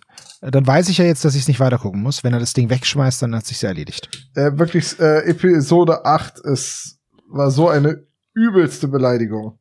Wirklich. Ja, aber Episode 9 soll ja auch ganz furchtbar sein. Ich weiß es nicht, ich habe sie nie gesehen. Naja, Epi Episode 9, oh Gott, wir sind wieder bei Star Wars. Äh, Episode 9 ist halt wirklich die erste Stunde Plotpflaster, Plotpflaster, Plotpflaster. Du hast richtig gemerkt, wie J.J. Abrams versucht, alles zu reparieren, was Episode 8 kaputt macht. Und danach ist es dann ein Star Wars-Film. Und Episode 8 ist wirklich einfach, ähm, wow, wirklich, wirklich, einfach richtig, richtig mies. Okay, also wenn ihr wollt, kann ich mir den Film mal anschauen und dann halt richtig abhassen darüber oder halt auch nicht. Vielleicht habe ich ja eine ganz konträre Meinung zu dem zum Rest der Menschheit. Ähm, mag ja sein. Kommt Hören drauf Sie den an, neuen Podcast. Die, Servo mag die neue Trilogie. wenn wenn du die letzte Ey. Staffel Game of Thrones sehr mochtest, dann wird dir auch Episode 8 gefallen. Nein, Oh ja. die letzte Staffel Game of Thrones, da, hat, da haben mir Teile gefallen. Beste Folge war die vor der großen Schlacht. Schlechteste Folge war die große Schlacht. Ich habe noch nie jemanden so schlecht in eine Schlacht reiten sehen, aber na gut. Ähm, das war ja taktisch sowas von daneben. Aber lasst uns davon nicht wieder, das reißt alte Wunden auf. Oh mein das Gott. reißt wirklich ganz alte Wunden auf, ja. Ja, ganz furchtbar. Die sind auch sehr tief und eigentlich auch gar nicht verheilt, nur so ein bisschen verschrundet. So, ähm, was ist also passiert? Justus ist in den Teich geboxt worden, also geschubst worden, ähm, und Valerie hat einfach nur Angst vor Wespen. Und ähm, ja, dann äh, sprechen die drei sie eben an darauf, warum sie da sind. Das nimmt, das kriegt sie so ein bisschen in den falschen Hals. Und damit hat sich auch dieser Love Interest von Justus, er weiß es noch nicht, aber eigentlich hat er sich da schon zerschlagen, ähm, weil sie halt richtig sauer ist. Und äh, dann gehen die drei und fahren zu Josh Riley. So. Waren denn, waren Valerie und Justus denn schon vor dieser Szene gemeinsam essen? Also, oder zusammen aus? Nee, das ist nach der Szene, aber auch da kapiert Justus eigentlich schon, dass äh, er eine Nebenbuhler hat, weil eigentlich sollte ja Josh Riley sie abends besuchen kommen. Genau, das sagt sie dann noch. Ja. Sie wundert sich, dass Josh nicht gekommen ist und das nimmt dann Justus zum Anlass und sagt, hier, so, jetzt, jetzt aber mal Butter bei die Fische, jetzt gehe ich den mal hops nehmen. Und bei dem kommen sie an, super kurze Szene, klopfen, er macht die Tür auf, Justus fragt ihn direkt aggressiv auf den Kopf zu, ey, wo warst du? Und er sagt, im Bett und außerdem ist mir gerade meine Kontaktlinse verrutscht, Tschüssikowski. Und die Szene ist rum. Ja, Bob sagt natürlich, er hat alles durchschaut, sagt aber nichts. Ja. Weil mit Kontaktlinsen schläft man nicht. Genau, äh, kann ich nicht beurteilen. Ich bin Brillenträger. Ähm, ich weiß nicht, ob man mit Kontaktlinsen schlafen kann. Ich habe es nie ausprobiert. Ich hatte nie Kontaktlinsen. Ich weiß von jedem einzelnen Kontaktlinsenträger, dass man die vorm Schlafen rausnimmt, dass man das auch mal eine Nacht notfalls machen kann, aber dass es echt unangenehm sein soll. Okay, dann äh, glaube ich das mal und dann ist es ja, ist aber auch ein cooles Detail, an dem Bob das erkennt. Ich finde, die Folge hat halt immer wieder so kleine Highlights, wo man denkt so, ah ja, cool. Das macht Mhm. durchaus Sinn. Das ergibt Sinn und äh, das ist schlüssig. Ich hoffe, ich bin damit nicht alleine, aber. Nee, nee, ist schon doch. richtig, ja. Okay. Ähm, ja, und dann ähm, sind sie in der Zentrale, das ist die nächste Szene. Da wird nur noch mal das mit den Linsen gesagt und dann wird, dann ruft Cotter an und ähm, das Skull zugeschlagen hat und sie jetzt sofort zum Tatort kommen müssen. Und der befindet sich im Palisades Park. Und da kommt jetzt auch Sergeant Morales. Und ich nenne diesen ganzen Kram, der jetzt kommt, irgendwie der Masterplan der Polizei von Rocky Beach. Ja. Boah. Die kriegen da Geld für, oder? Die Polizisten? Die werden bezahlt für das, was sie tun, ja. Das wäre zumindest ein sehr schlechter Job, wenn du dafür nicht bezahlt wirst. Nee, aber naja, okay. Dann ist es Leidenschaft, Olaf, und ähm, weiß nicht, ob man Polizist aus Leidenschaft wird. Ja, stimmt. Auf jeden Fall. Ich, ich hoffe, dass es viele Polizisten gibt, die das aus Leidenschaft tun. So, Ja, so wie Ritter ja, aus schon. Leidenschaft. Ja, nee, aber was die teilweise, also wenn wir jetzt mal von den echten Polizisten sehen, was die so auf sich nehmen, damit sie die Gesellschaft in Ordnung halten, ist schon. Schon hart, ja. Vor allem in den letzten Jahren. Das stimmt schon. Also ein, ein Dankeschön an alle Uniformierten. Nee, an, an die rechtschaffenden Uniformierten, sagen wir es so. Okay, ähm, dann. Wir sind jetzt in einem, ja, in einem Haus, in einem Mehrfamilienhaus und äh, da wurde eine Bronzestatue geklaut, die ganze 20.000 Dollar wert ist und dazu gibt's einen Rätseltext, den Justus, Peter und Bob einfach mal komplett schreddern. Also sofort lösen. Fand ich cool. Und was ich auch schön fand, ist, dass sie merken, dass es super einfach ist. Und sie sich darüber schon wundern, wie einfach das ist. Ja, also Ja. gut, da- das ist ja letztendlich der, der Dreh- und Angelpunkt der ganzen Szene, ne? Also, dass Justus, Peter und Bob da sehr misstrauisch werden, weil das zu einfach geht. So. Genau. Es fehlt eigentlich nur der Satz, wo Justus in die Kamera guckt und sagt, It's a trap. Ja, aber wie gesagt, trotz dessen ermitteln sie weiter und sind dann im Tuna Canyon Park in, in nördlich der Butwood Mountains oder des Butwood Mountain. Das gibt's tatsächlich, ich habe es nachgeguckt. Es gibt den Tuna Canyon Park. Ähm, sieht halt aus wie ein Nationalpark. So, ich dachte, wie ein halt großer Fisch. Nee, äh, der sieht Ein einfach, ich Thunfisch. weiß nicht, ich habe nicht geguckt, warum er Tuna Park heißt, vielleicht, aber da gibt's auch jetzt keinen See. Aber Las Tunas Beach ist in der Nähe und wahrscheinlich ist es das der Grund. Hm. Also Ja, okay, vielleicht äh, sehr, sehr vage äh, These, steile These. ja, er ist halt, er ist halt äh, nördlich von Santa Monica und äh, also zwischen Santa Monica und Malibu und damit ist er halt einfach auch gut in der Nähe und gut erreichbar. Ne? Hm. Also Also in ist 20 schon- Minuten Entfernung von Rocky Beach. 20 Minuten von Rocky Beach mit dem Fahrrad oder dem Auto, dem Hubschrauber oder der Rakete, ist egal. Dauert immer 20 Minuten. Es ist wie wenn du immer für 20 Euro Sprit tankst und dann sagst du, es ist mir egal, wie teuer der Sprit ist, ich gebe immer 20 Euro aus. so, und da finden sie an einem Baum hängend eben ähm, das nächste Rätsel. Und das ist noch leichter. Also das ist so leicht, das ist nur ein Satz. Äh, Irgendwas mit Pi, genau, ja. Genau. Ähm, das große Beben kann Pi nichts ausmachen. Ja, das war übrigens gestern. Das große Beben? Ja, Okay. am Weil? 18. April. Ach so. Heute ist ja der 19. Ja, heute ist der 19. Natürlich ist heute der 19. ähm, ja, und dann kommt eine, ein interessanter Punkt und da finde ich ist der Plan der Polizei auch echt gar nicht mal so gar nicht mal so doof. Denn Cotter und seine Kollegen lösen das letzte Rätsel falsch. Und Justus, Peter und Bob lösen es natürlich richtig. Und dann sagt die Polizei, ah, was machen wir dann? Pass auf, wir teilen uns auf. Ihr geht dahin, wo ihr denkt und wir gehen dahin, wo wir denken. So. Und dann teilen sie sich eben auf. Aber eigentlich wäre Justus doch irgendwie so verhandlungssicher, dass er die Polizisten so lange behelligt, dass die aufgeben und quasi der wahren Aussage von Justus folgen werden.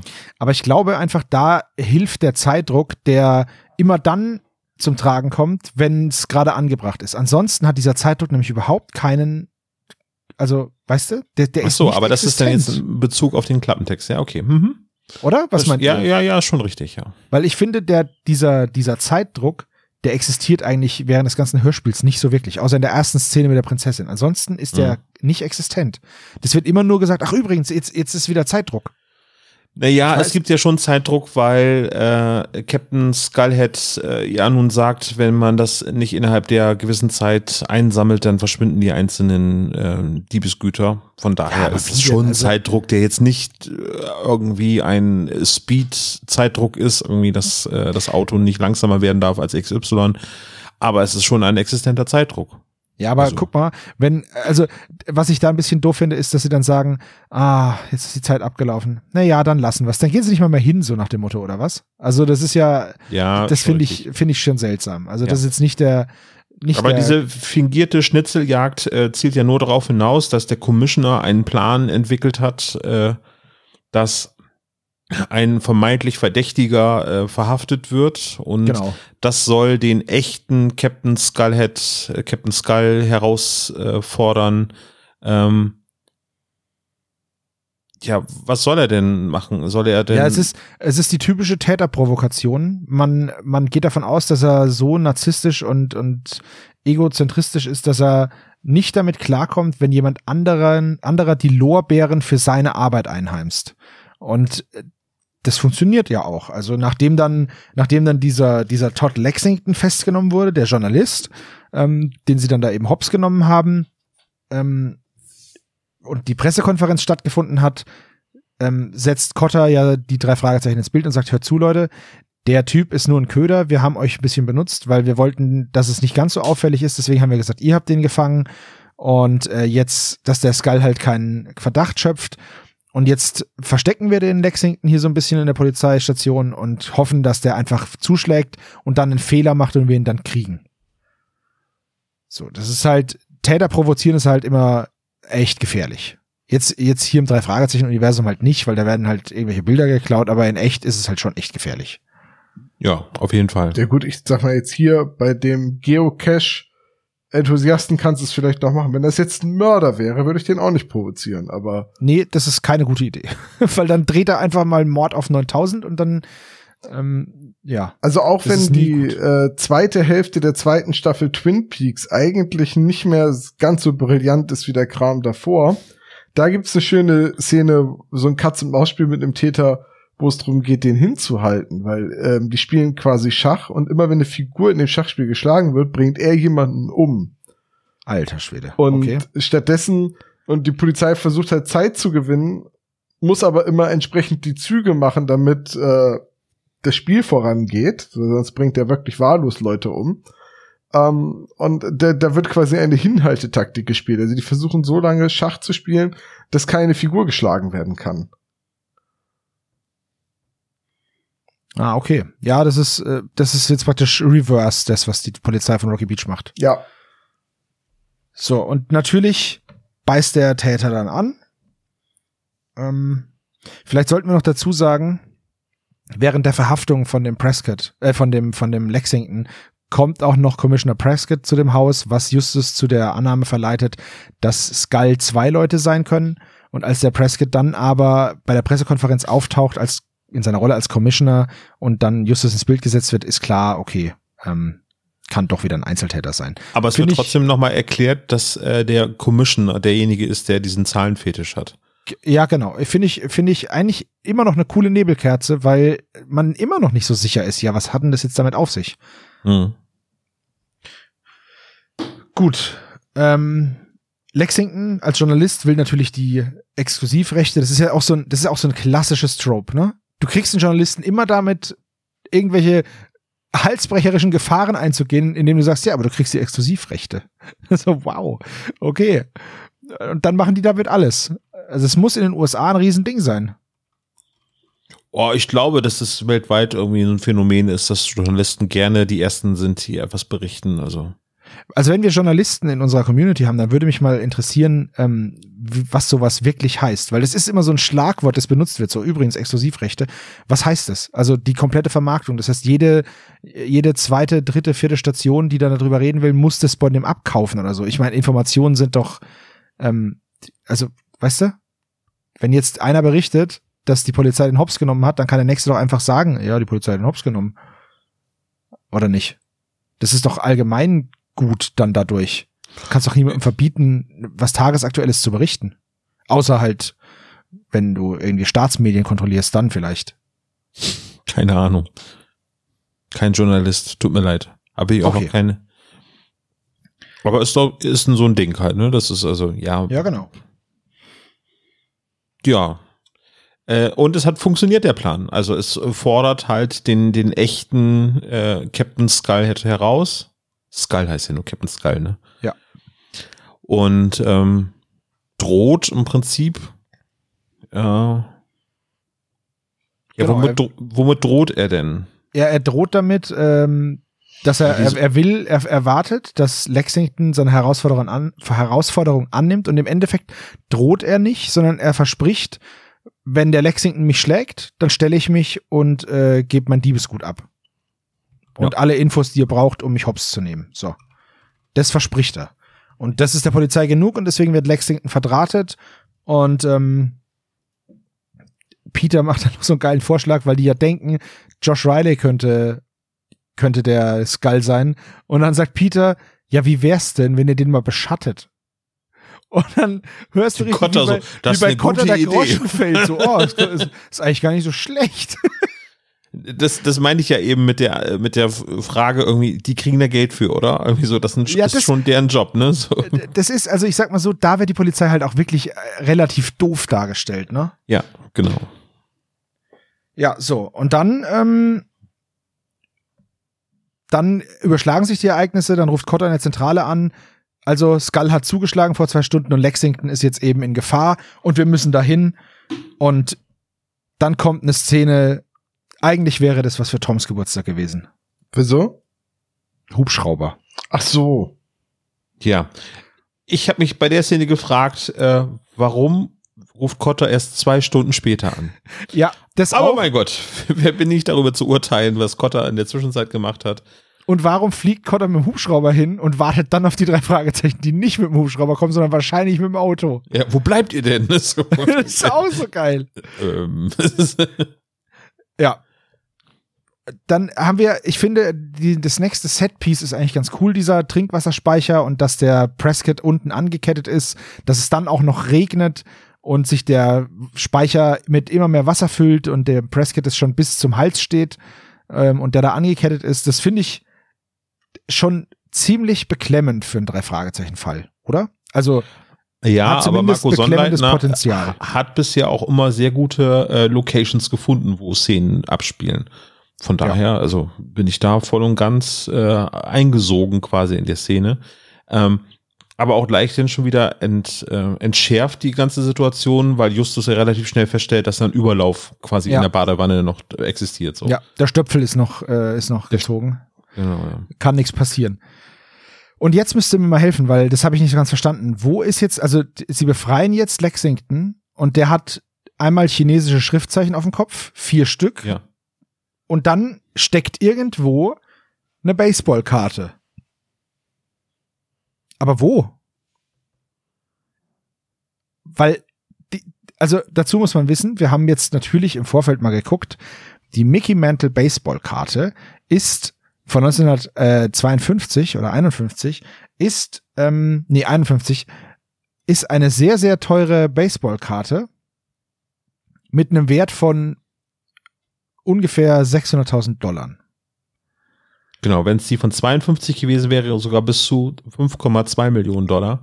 Ähm, ja, die habe ich hier von 52 mit 2,8 Millionen und damit ist die, die zweitteuerste, aber ja, also sehr, sehr teure Baseballkarten einfach. Ja. Ähm, die sind dann meistens auch in so einem Schutzcase, aber deswegen frage ich mich trotzdem, äh, wo der die hat, aber gut. Ich kann's dir sagen, wo die äh, Karte ist. Also die Ja, bitte. Baseballkarte. Äh, der Todd Lexington hat einen äh, breiten Streifen Paketklebeband über den Mund geklebt und darunter ist die Karte geklebt. Ah, okay. Okay. So, das wird im Hörspiel nicht deutlich, weil Peter nur sagt, unter dem Klebeband steckt eine Baseballkarte. Man genau. fragt sich aber, welches Klebeband? Und im Buch steht halt, das ist halt wieder der fehlende Erzähler, äh, ein Satz vorher, dass ähm, ein Streifen Klebeband auf dem Mund hat. also man, man hört, dass er halt äh, einen verklebten Mund hat, aber ja, das Klebeband, okay. Gut, ich habe mir tatsächlich aufgeschrieben, ähm, ähm, dies, dass er diese Karte am Mund hat, dann habe ich es durchgestrichen und mir gedacht, hä, das weißt du doch gar nicht. Aber anscheinend habe ich es mir dann gedacht, dass es so sein könnte.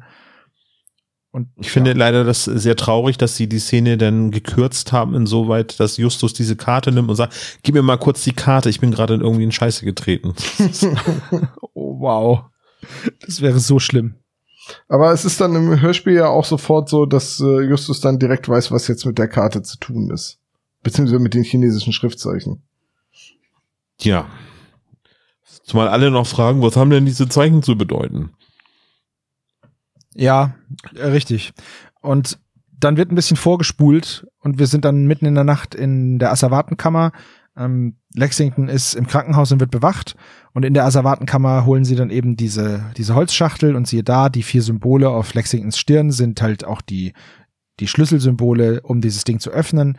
Und dann sind da Aussparungen in der Kiste für drei Baseballkarten und da passt natürlich die Mickey Mantle Karte genau rein.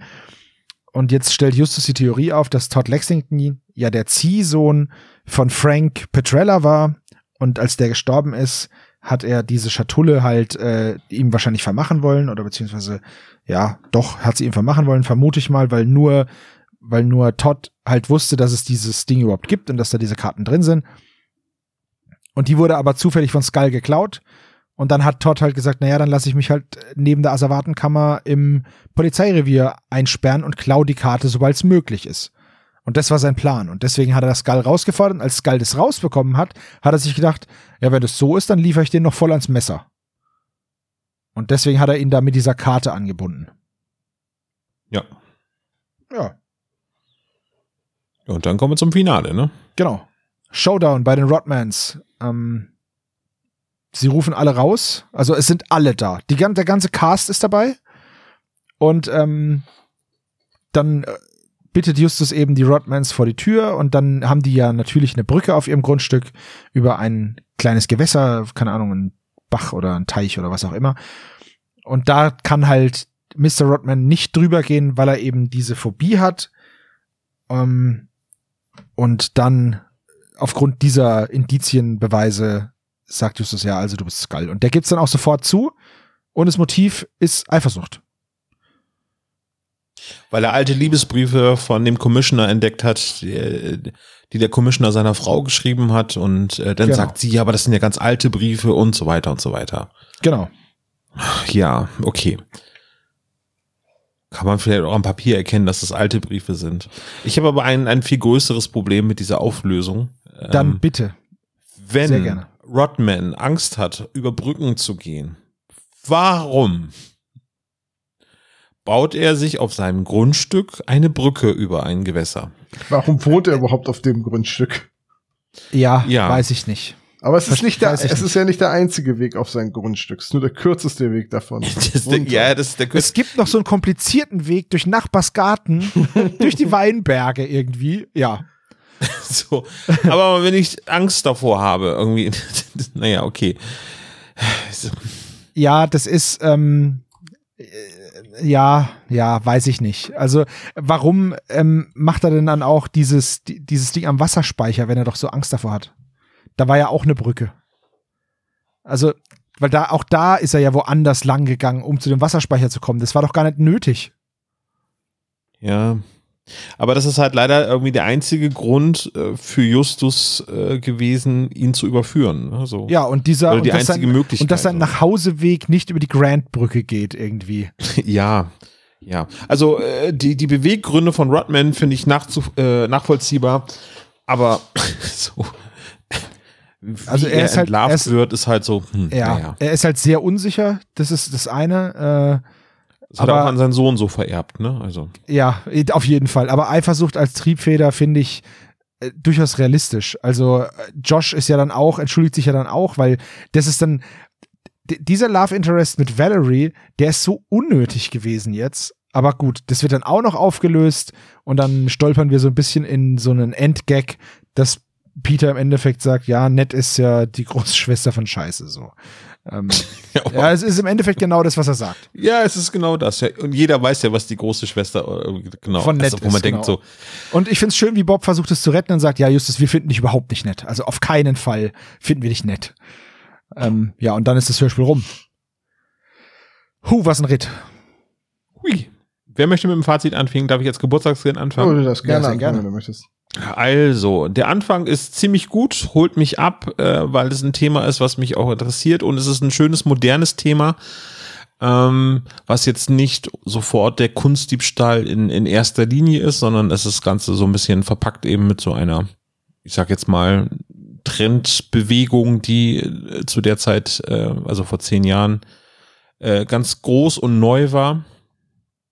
Ähm, es ist leider so, dass es zu viele Haken hat, zu viele Charaktere, äh, die das Ganze nicht sehr geradlinig gestaltet und das unnötig kompliziert macht. Also ich muss mich wirklich stark darauf konzentrieren, ähm, der Handlung zu folgen, ab alles äh, nach der Preisverleihung so. Finde ich ähm, nicht mehr so easy listening.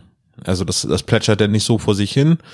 Äh, hat zwischendurch aber sehr viel spannende Momente. Also eben einige Szenen sind sehr gut gemacht, ähm, wird aber leider irgendwie im nächsten Augenblick dann schon wieder zunichte gemacht. Das heißt, der Besuch bei Valerie, dass dort Justus in den Wald geht, aber irgendwie, dass, ähm, dass da in der Nacht etwas Merkwürdiges passiert, ist sehr spannend. Und dann ist es halt irgendwie aus der Luft gegriffen, dass sie auf einmal nur eine Wespe gesehen hat. Also das hat eben, das war nur ähm, dieses Jumpscare-Moment, was dort initiiert worden ist, was dem Hörspiel eigentlich von der Szene her gut getan hat, aber die Auflösung halt eher, eher nicht gelungen ist. Äh, Der Rodman ist ein komischer Typ. Äh, nachzuvollziehen, dass er eifersüchtig ist, äh, wie er entlarvt worden ist, ist halt sehr konstruiert.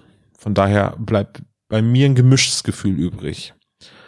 Paar gute Ansätze, einige Stellen sind verbesserungswürdig und könnten einige Plotpflaster gebrauchen. Und ja, Justus weiß zu viel. Okay. Ähm, soll ich oder wollen wir Tom erst die Folge zerbügeln lassen?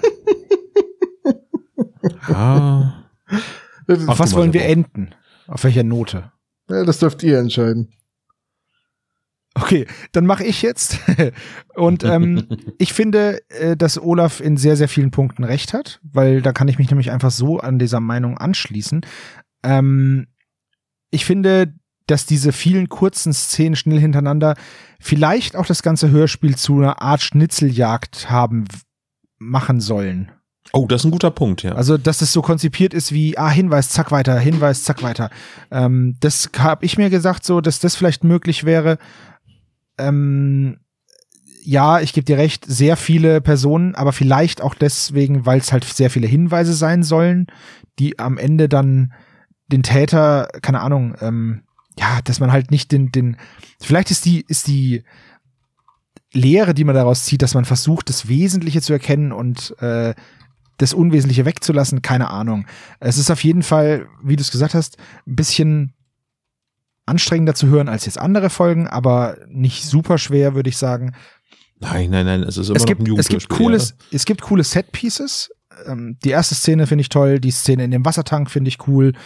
Ähm, die Auflösung, da schließe ich mich Olaf an. Das ist jetzt halt, na ja, als Motiv Eifersucht, das finde ich ein sehr nachvollziehbares Motiv. Ähm, Auch ein Motiv, was bei den drei Fragezeichen nicht so häufig vorkommt. Richtig, richtig. Ähm, ich find's dann am Ende so ein bisschen arg schmusig aufgelöst. So, ja, ach, ich liebe dich und ja, dann hier die nächste Valerie, ja, und ich, das, nur der ist meine große Liebe. Ja, das mag sein, aber Josh hat Justus angegriffen und Mr. Rodman wird jetzt in Knast gehen wegen mehrfachen Einbruchdiebstahls, ähm, Entführung, Freiheitsberaubung, äh, keine Ahnung was noch.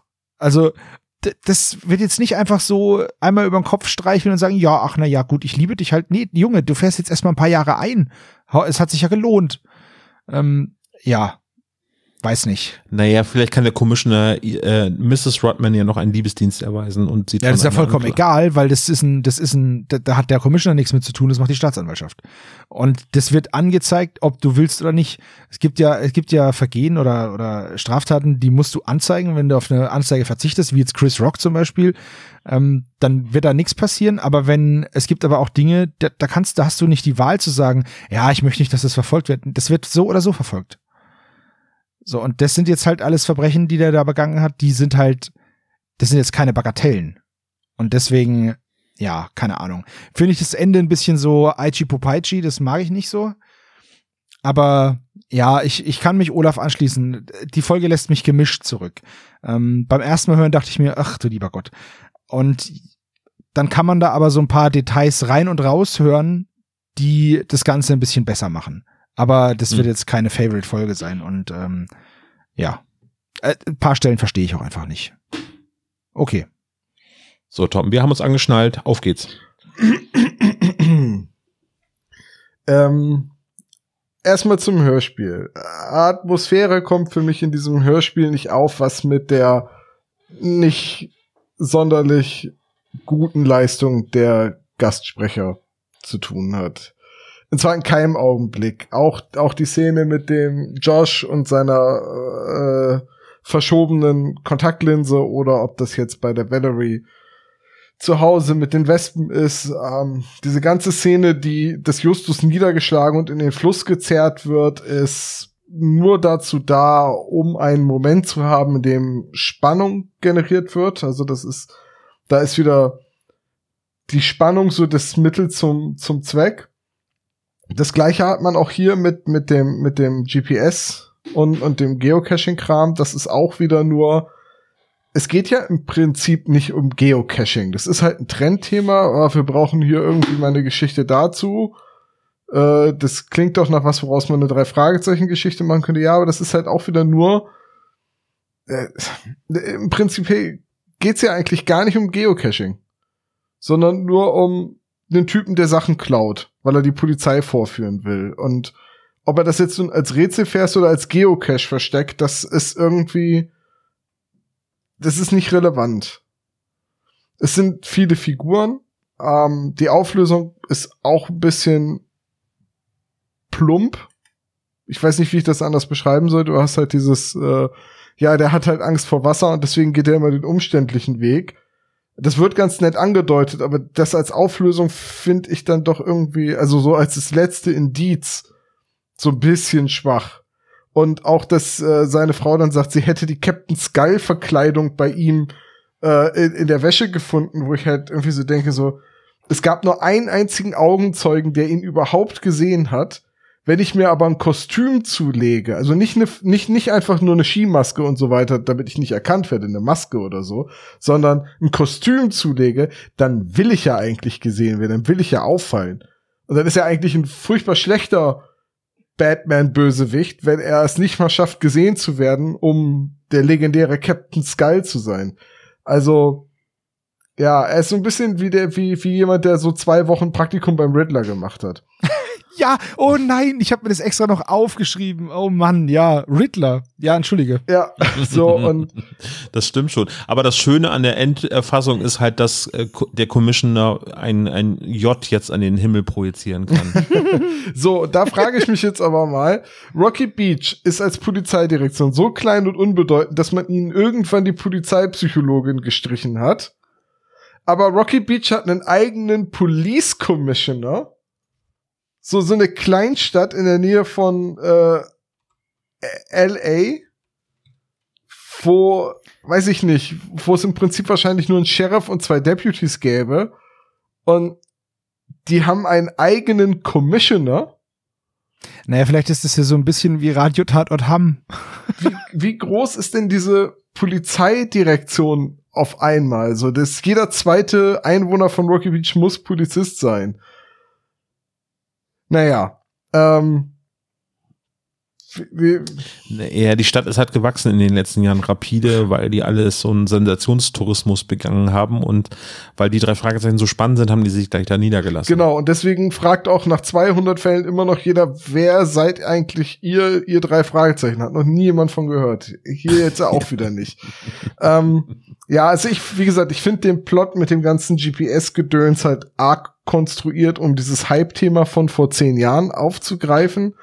Ich ich hätte, äh, ich habe vorhin so drüber nachgedacht, ob das vielleicht einfach mit GPS-Koordinaten als Caches versteckt einfach das Diebesgut sein soll, das ist so ein Hehlerring oder so. Ist jetzt auch nicht so spannend, weil dann fährt man einfach zu den Koordinaten und stellt fest, ach Mensch, tatsächlich, hier sind die geklauten Bilder.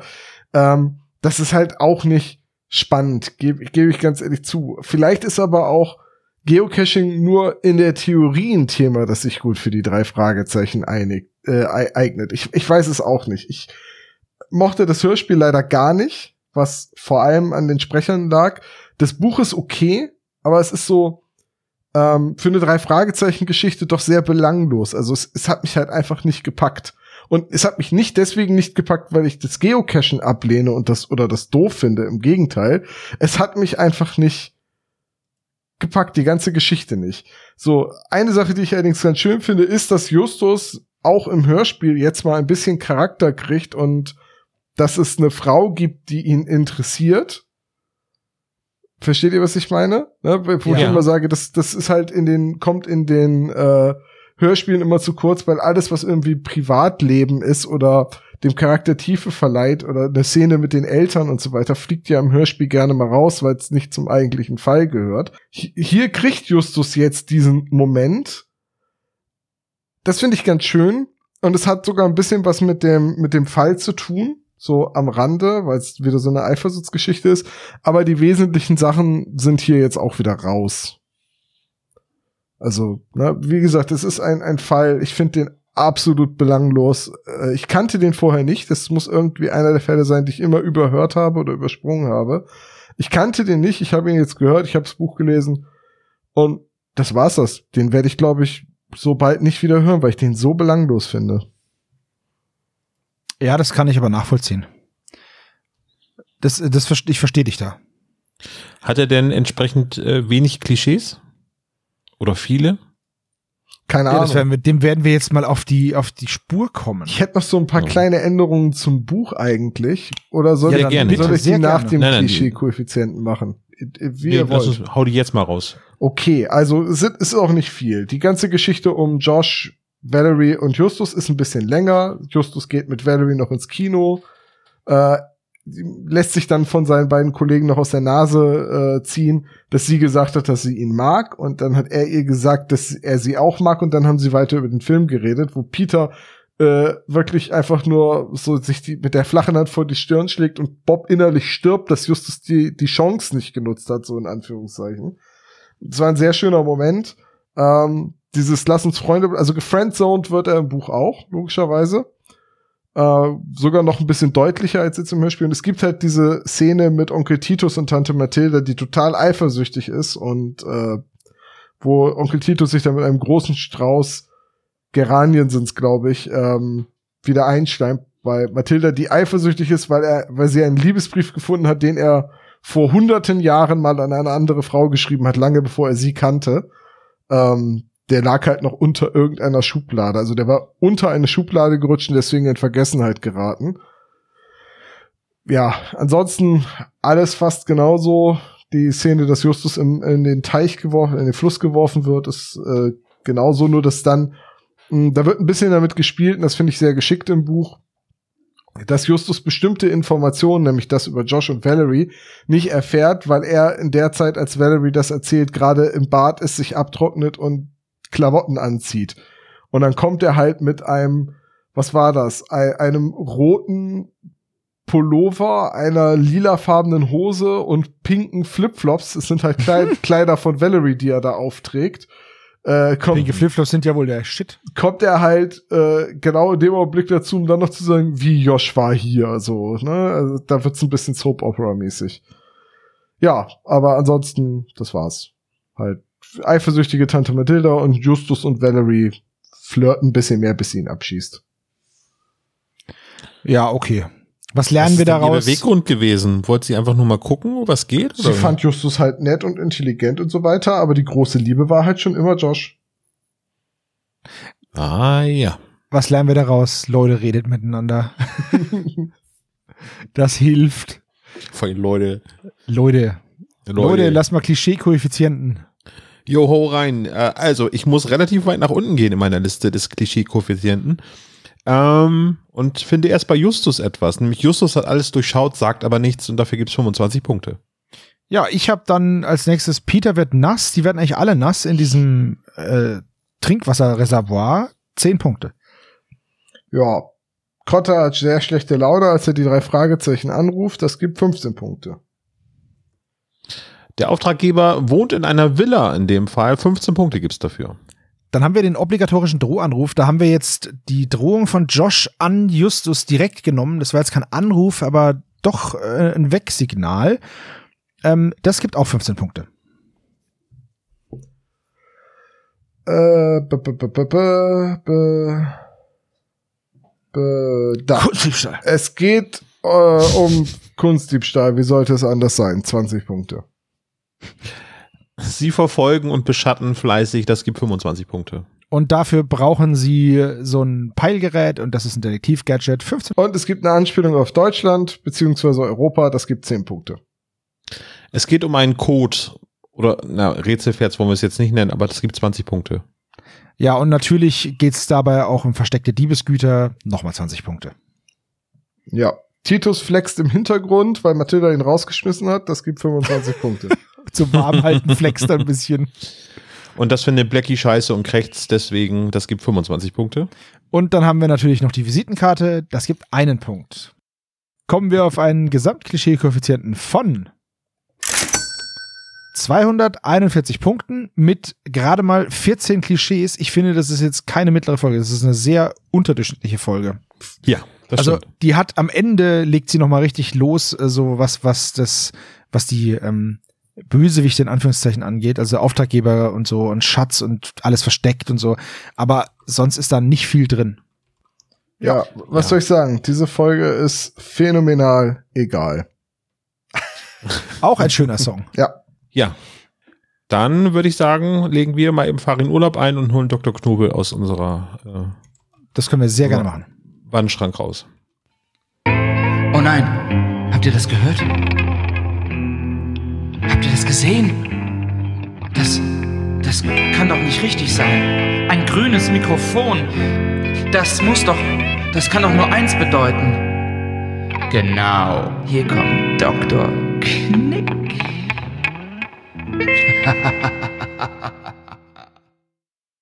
Hallo Dr. Knobel. Hallo Tom. Hallo Dr. Knick. Hallo Olaf. Alles Gute zum Geburtstag. Dankeschön. Schön.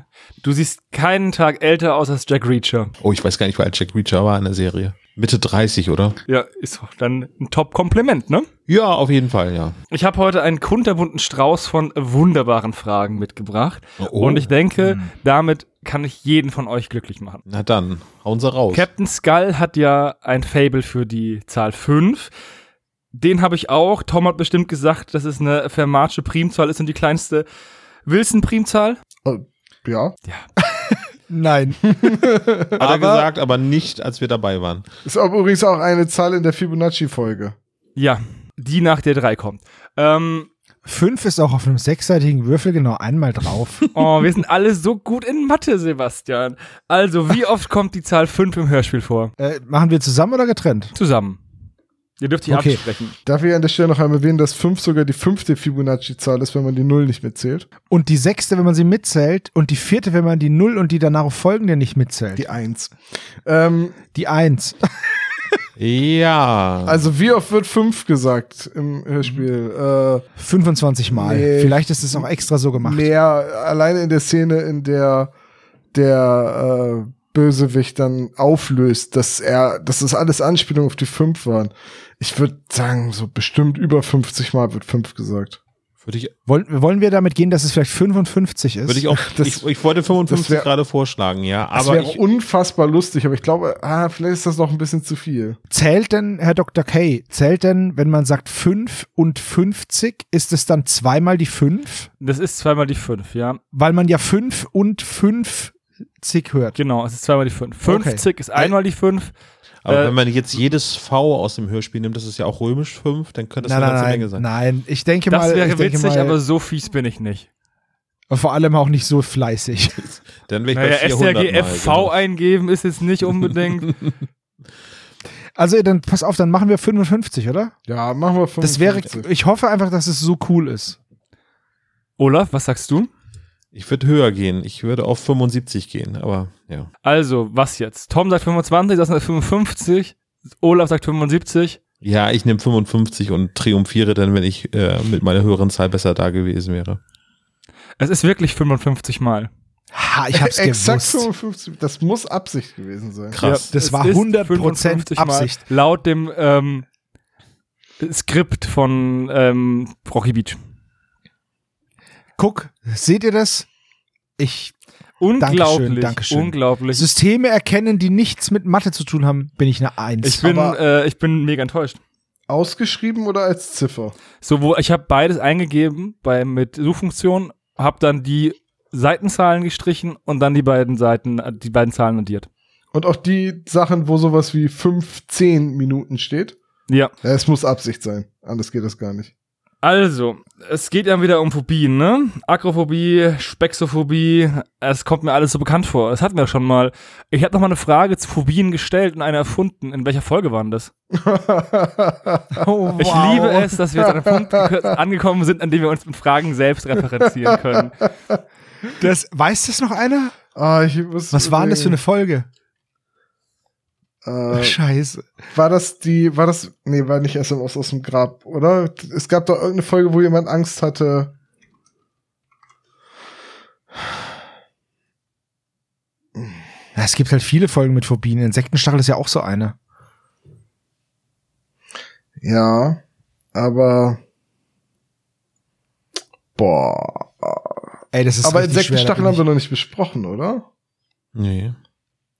Ich, ich bin, da bin ich aber raus, ey. Ich, ich weiß das nicht mehr. Dürfen wir nachgucken, was wir schon besprochen haben? Nein. Ah, Das ist, Okay, ich mach's heimlich, Jungs. Der Doktor hört einfach nicht hin. Ich habe keine Ahnung.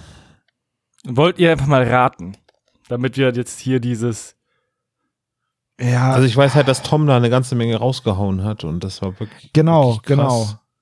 Aber, Aber- welche Folge war das denn?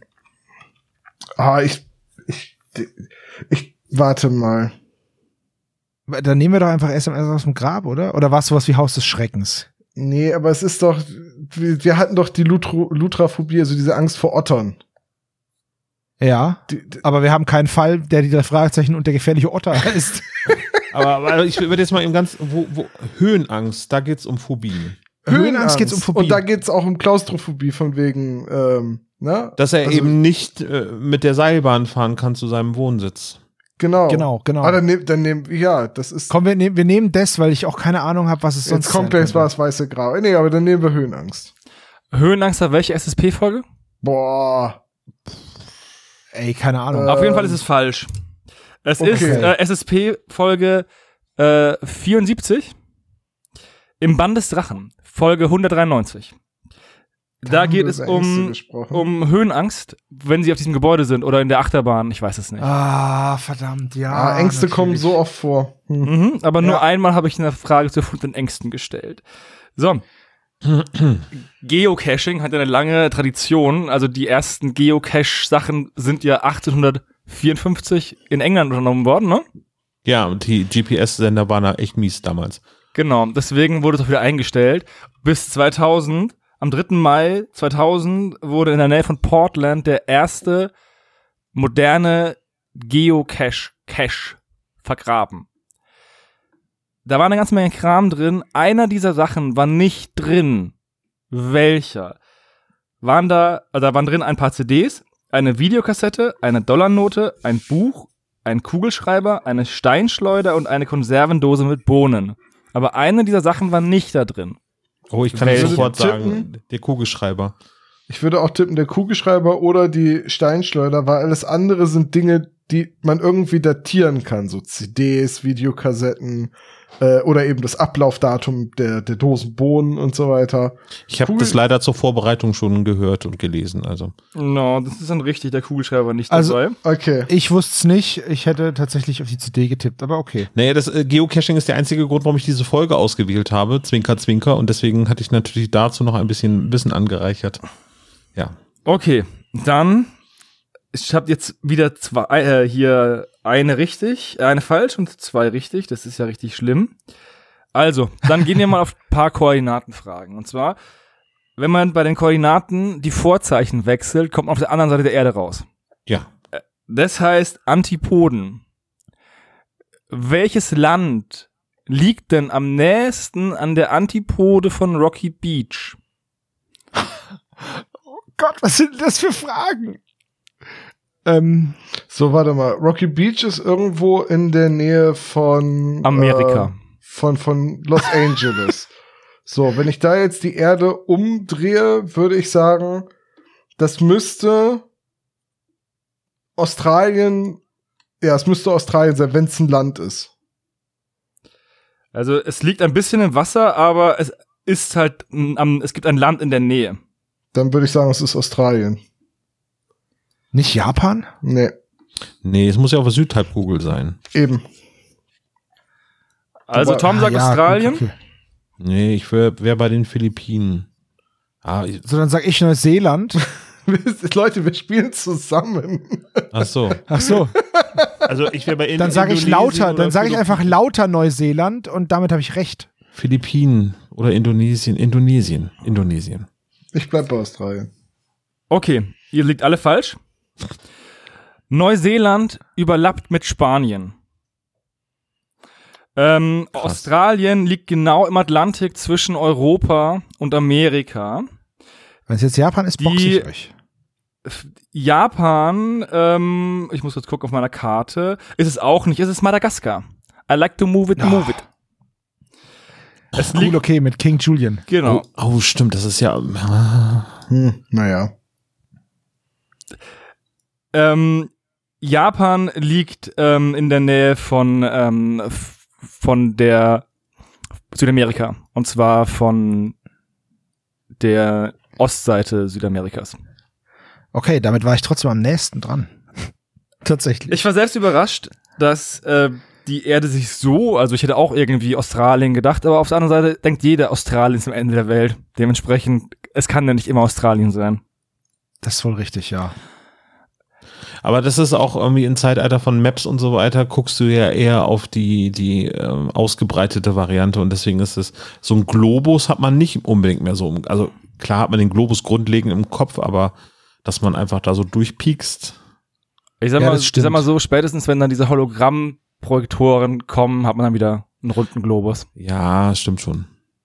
Also, ich habe noch eine Frage mitgebracht. Und zwar am Ende geht's ja dann doch wieder um versteckten Schatz, ein Erbe oder Diebesgut. Und zwar um Baseball-Sammelkarten, die mehrere tausend Dollar wert sein können, laut Peter. Wie teuer ist denn die teuerste Sammelkarte, Baseball-Sammelkarte, die jemals versteigert wurde? Aber das habt Boah, ihr doch garantiert recherchiert. Ich habe ja, ich habe geguckt, aber ähm, und ich weiß es auch auf meiner Liste, aber Olafs Karte, die bei mir nur auf Platz zwei ist, ist schon doppelt so teuer wie meine Ja, teuerste. also 5,2 Und das- Millionen und von dem gleichen Spieler nur ein Jahr später. Das ist die zweiteuerste, die du Nee, das, hast. nee, das ist die teuerste gewesen. eigentlich. Das du sagst Mickey Mantle aus aus dem Jahr 72, äh, 52. das stimmt, Olaf.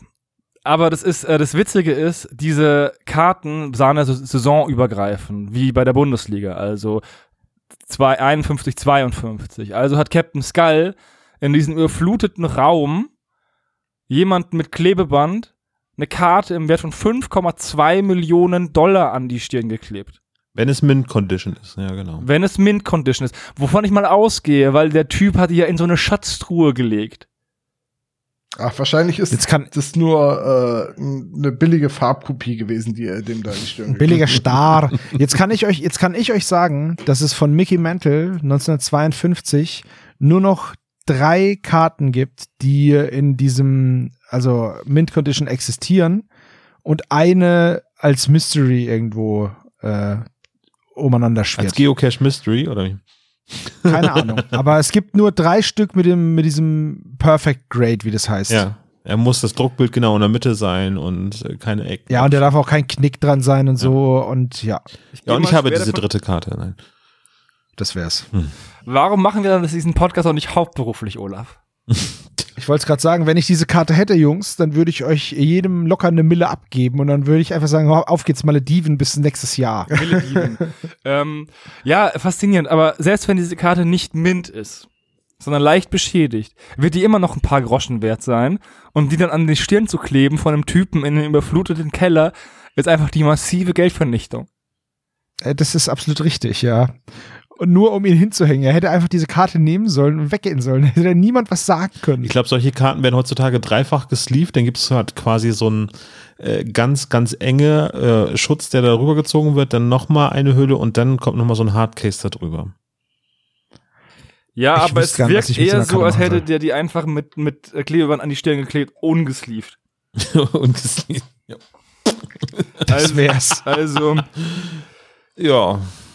Das war, Captain Skull ist ein durchaus, äh, durchaus Geldverschwender. Ja, aber wenn es Rodman ist, äh, dann kann er sicherlich auch das äh, ganz locker abbezahlen. So als äh, mehrfacher. Du meinst Dennis Rodman?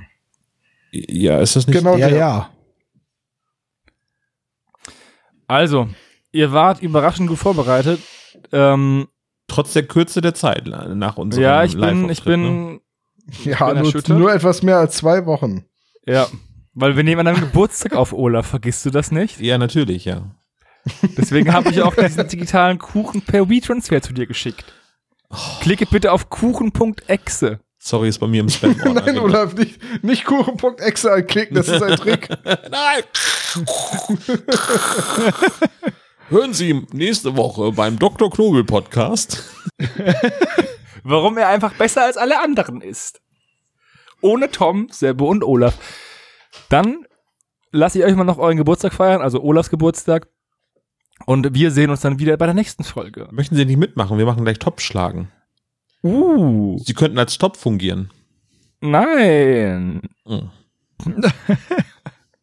Na gut, dann würde ich sagen, war's das für heute. Mhm, Ich gehe mal geocachen, vielleicht finde ich eine Mickey Mantle Sammelkarte von 1952 und muss mir diesen Scheiß nicht mehr antun.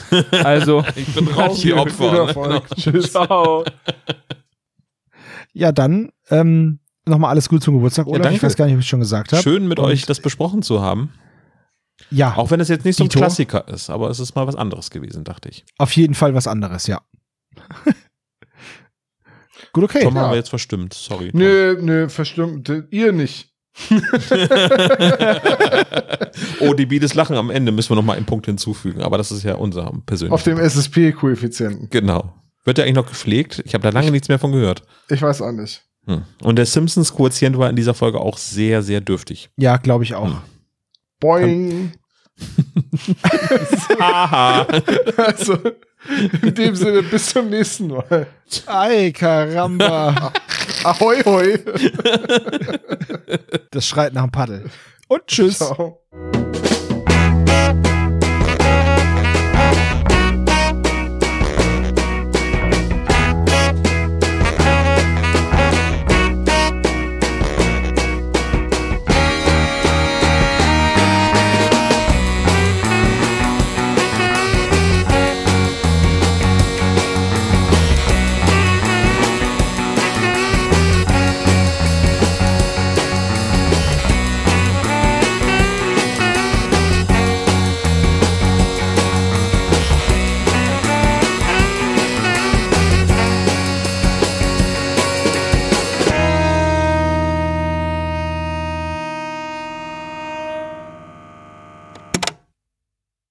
Das war der spezial gelagerte Sonderpodcast. Ihr könnt die Jungs unterstützen über patreon.com slash spezialgelagert oder über paypal.me slash spezialgelagert. Der SSP bedankt sich recht herzlich bei Dr. Orgel für das tolle Intro und der Station Voice Heinz Kreinbaum. Der SSP ist ein Hobbyprojekt und steht in keinem Zusammenhang mit Kosmos oder Europa.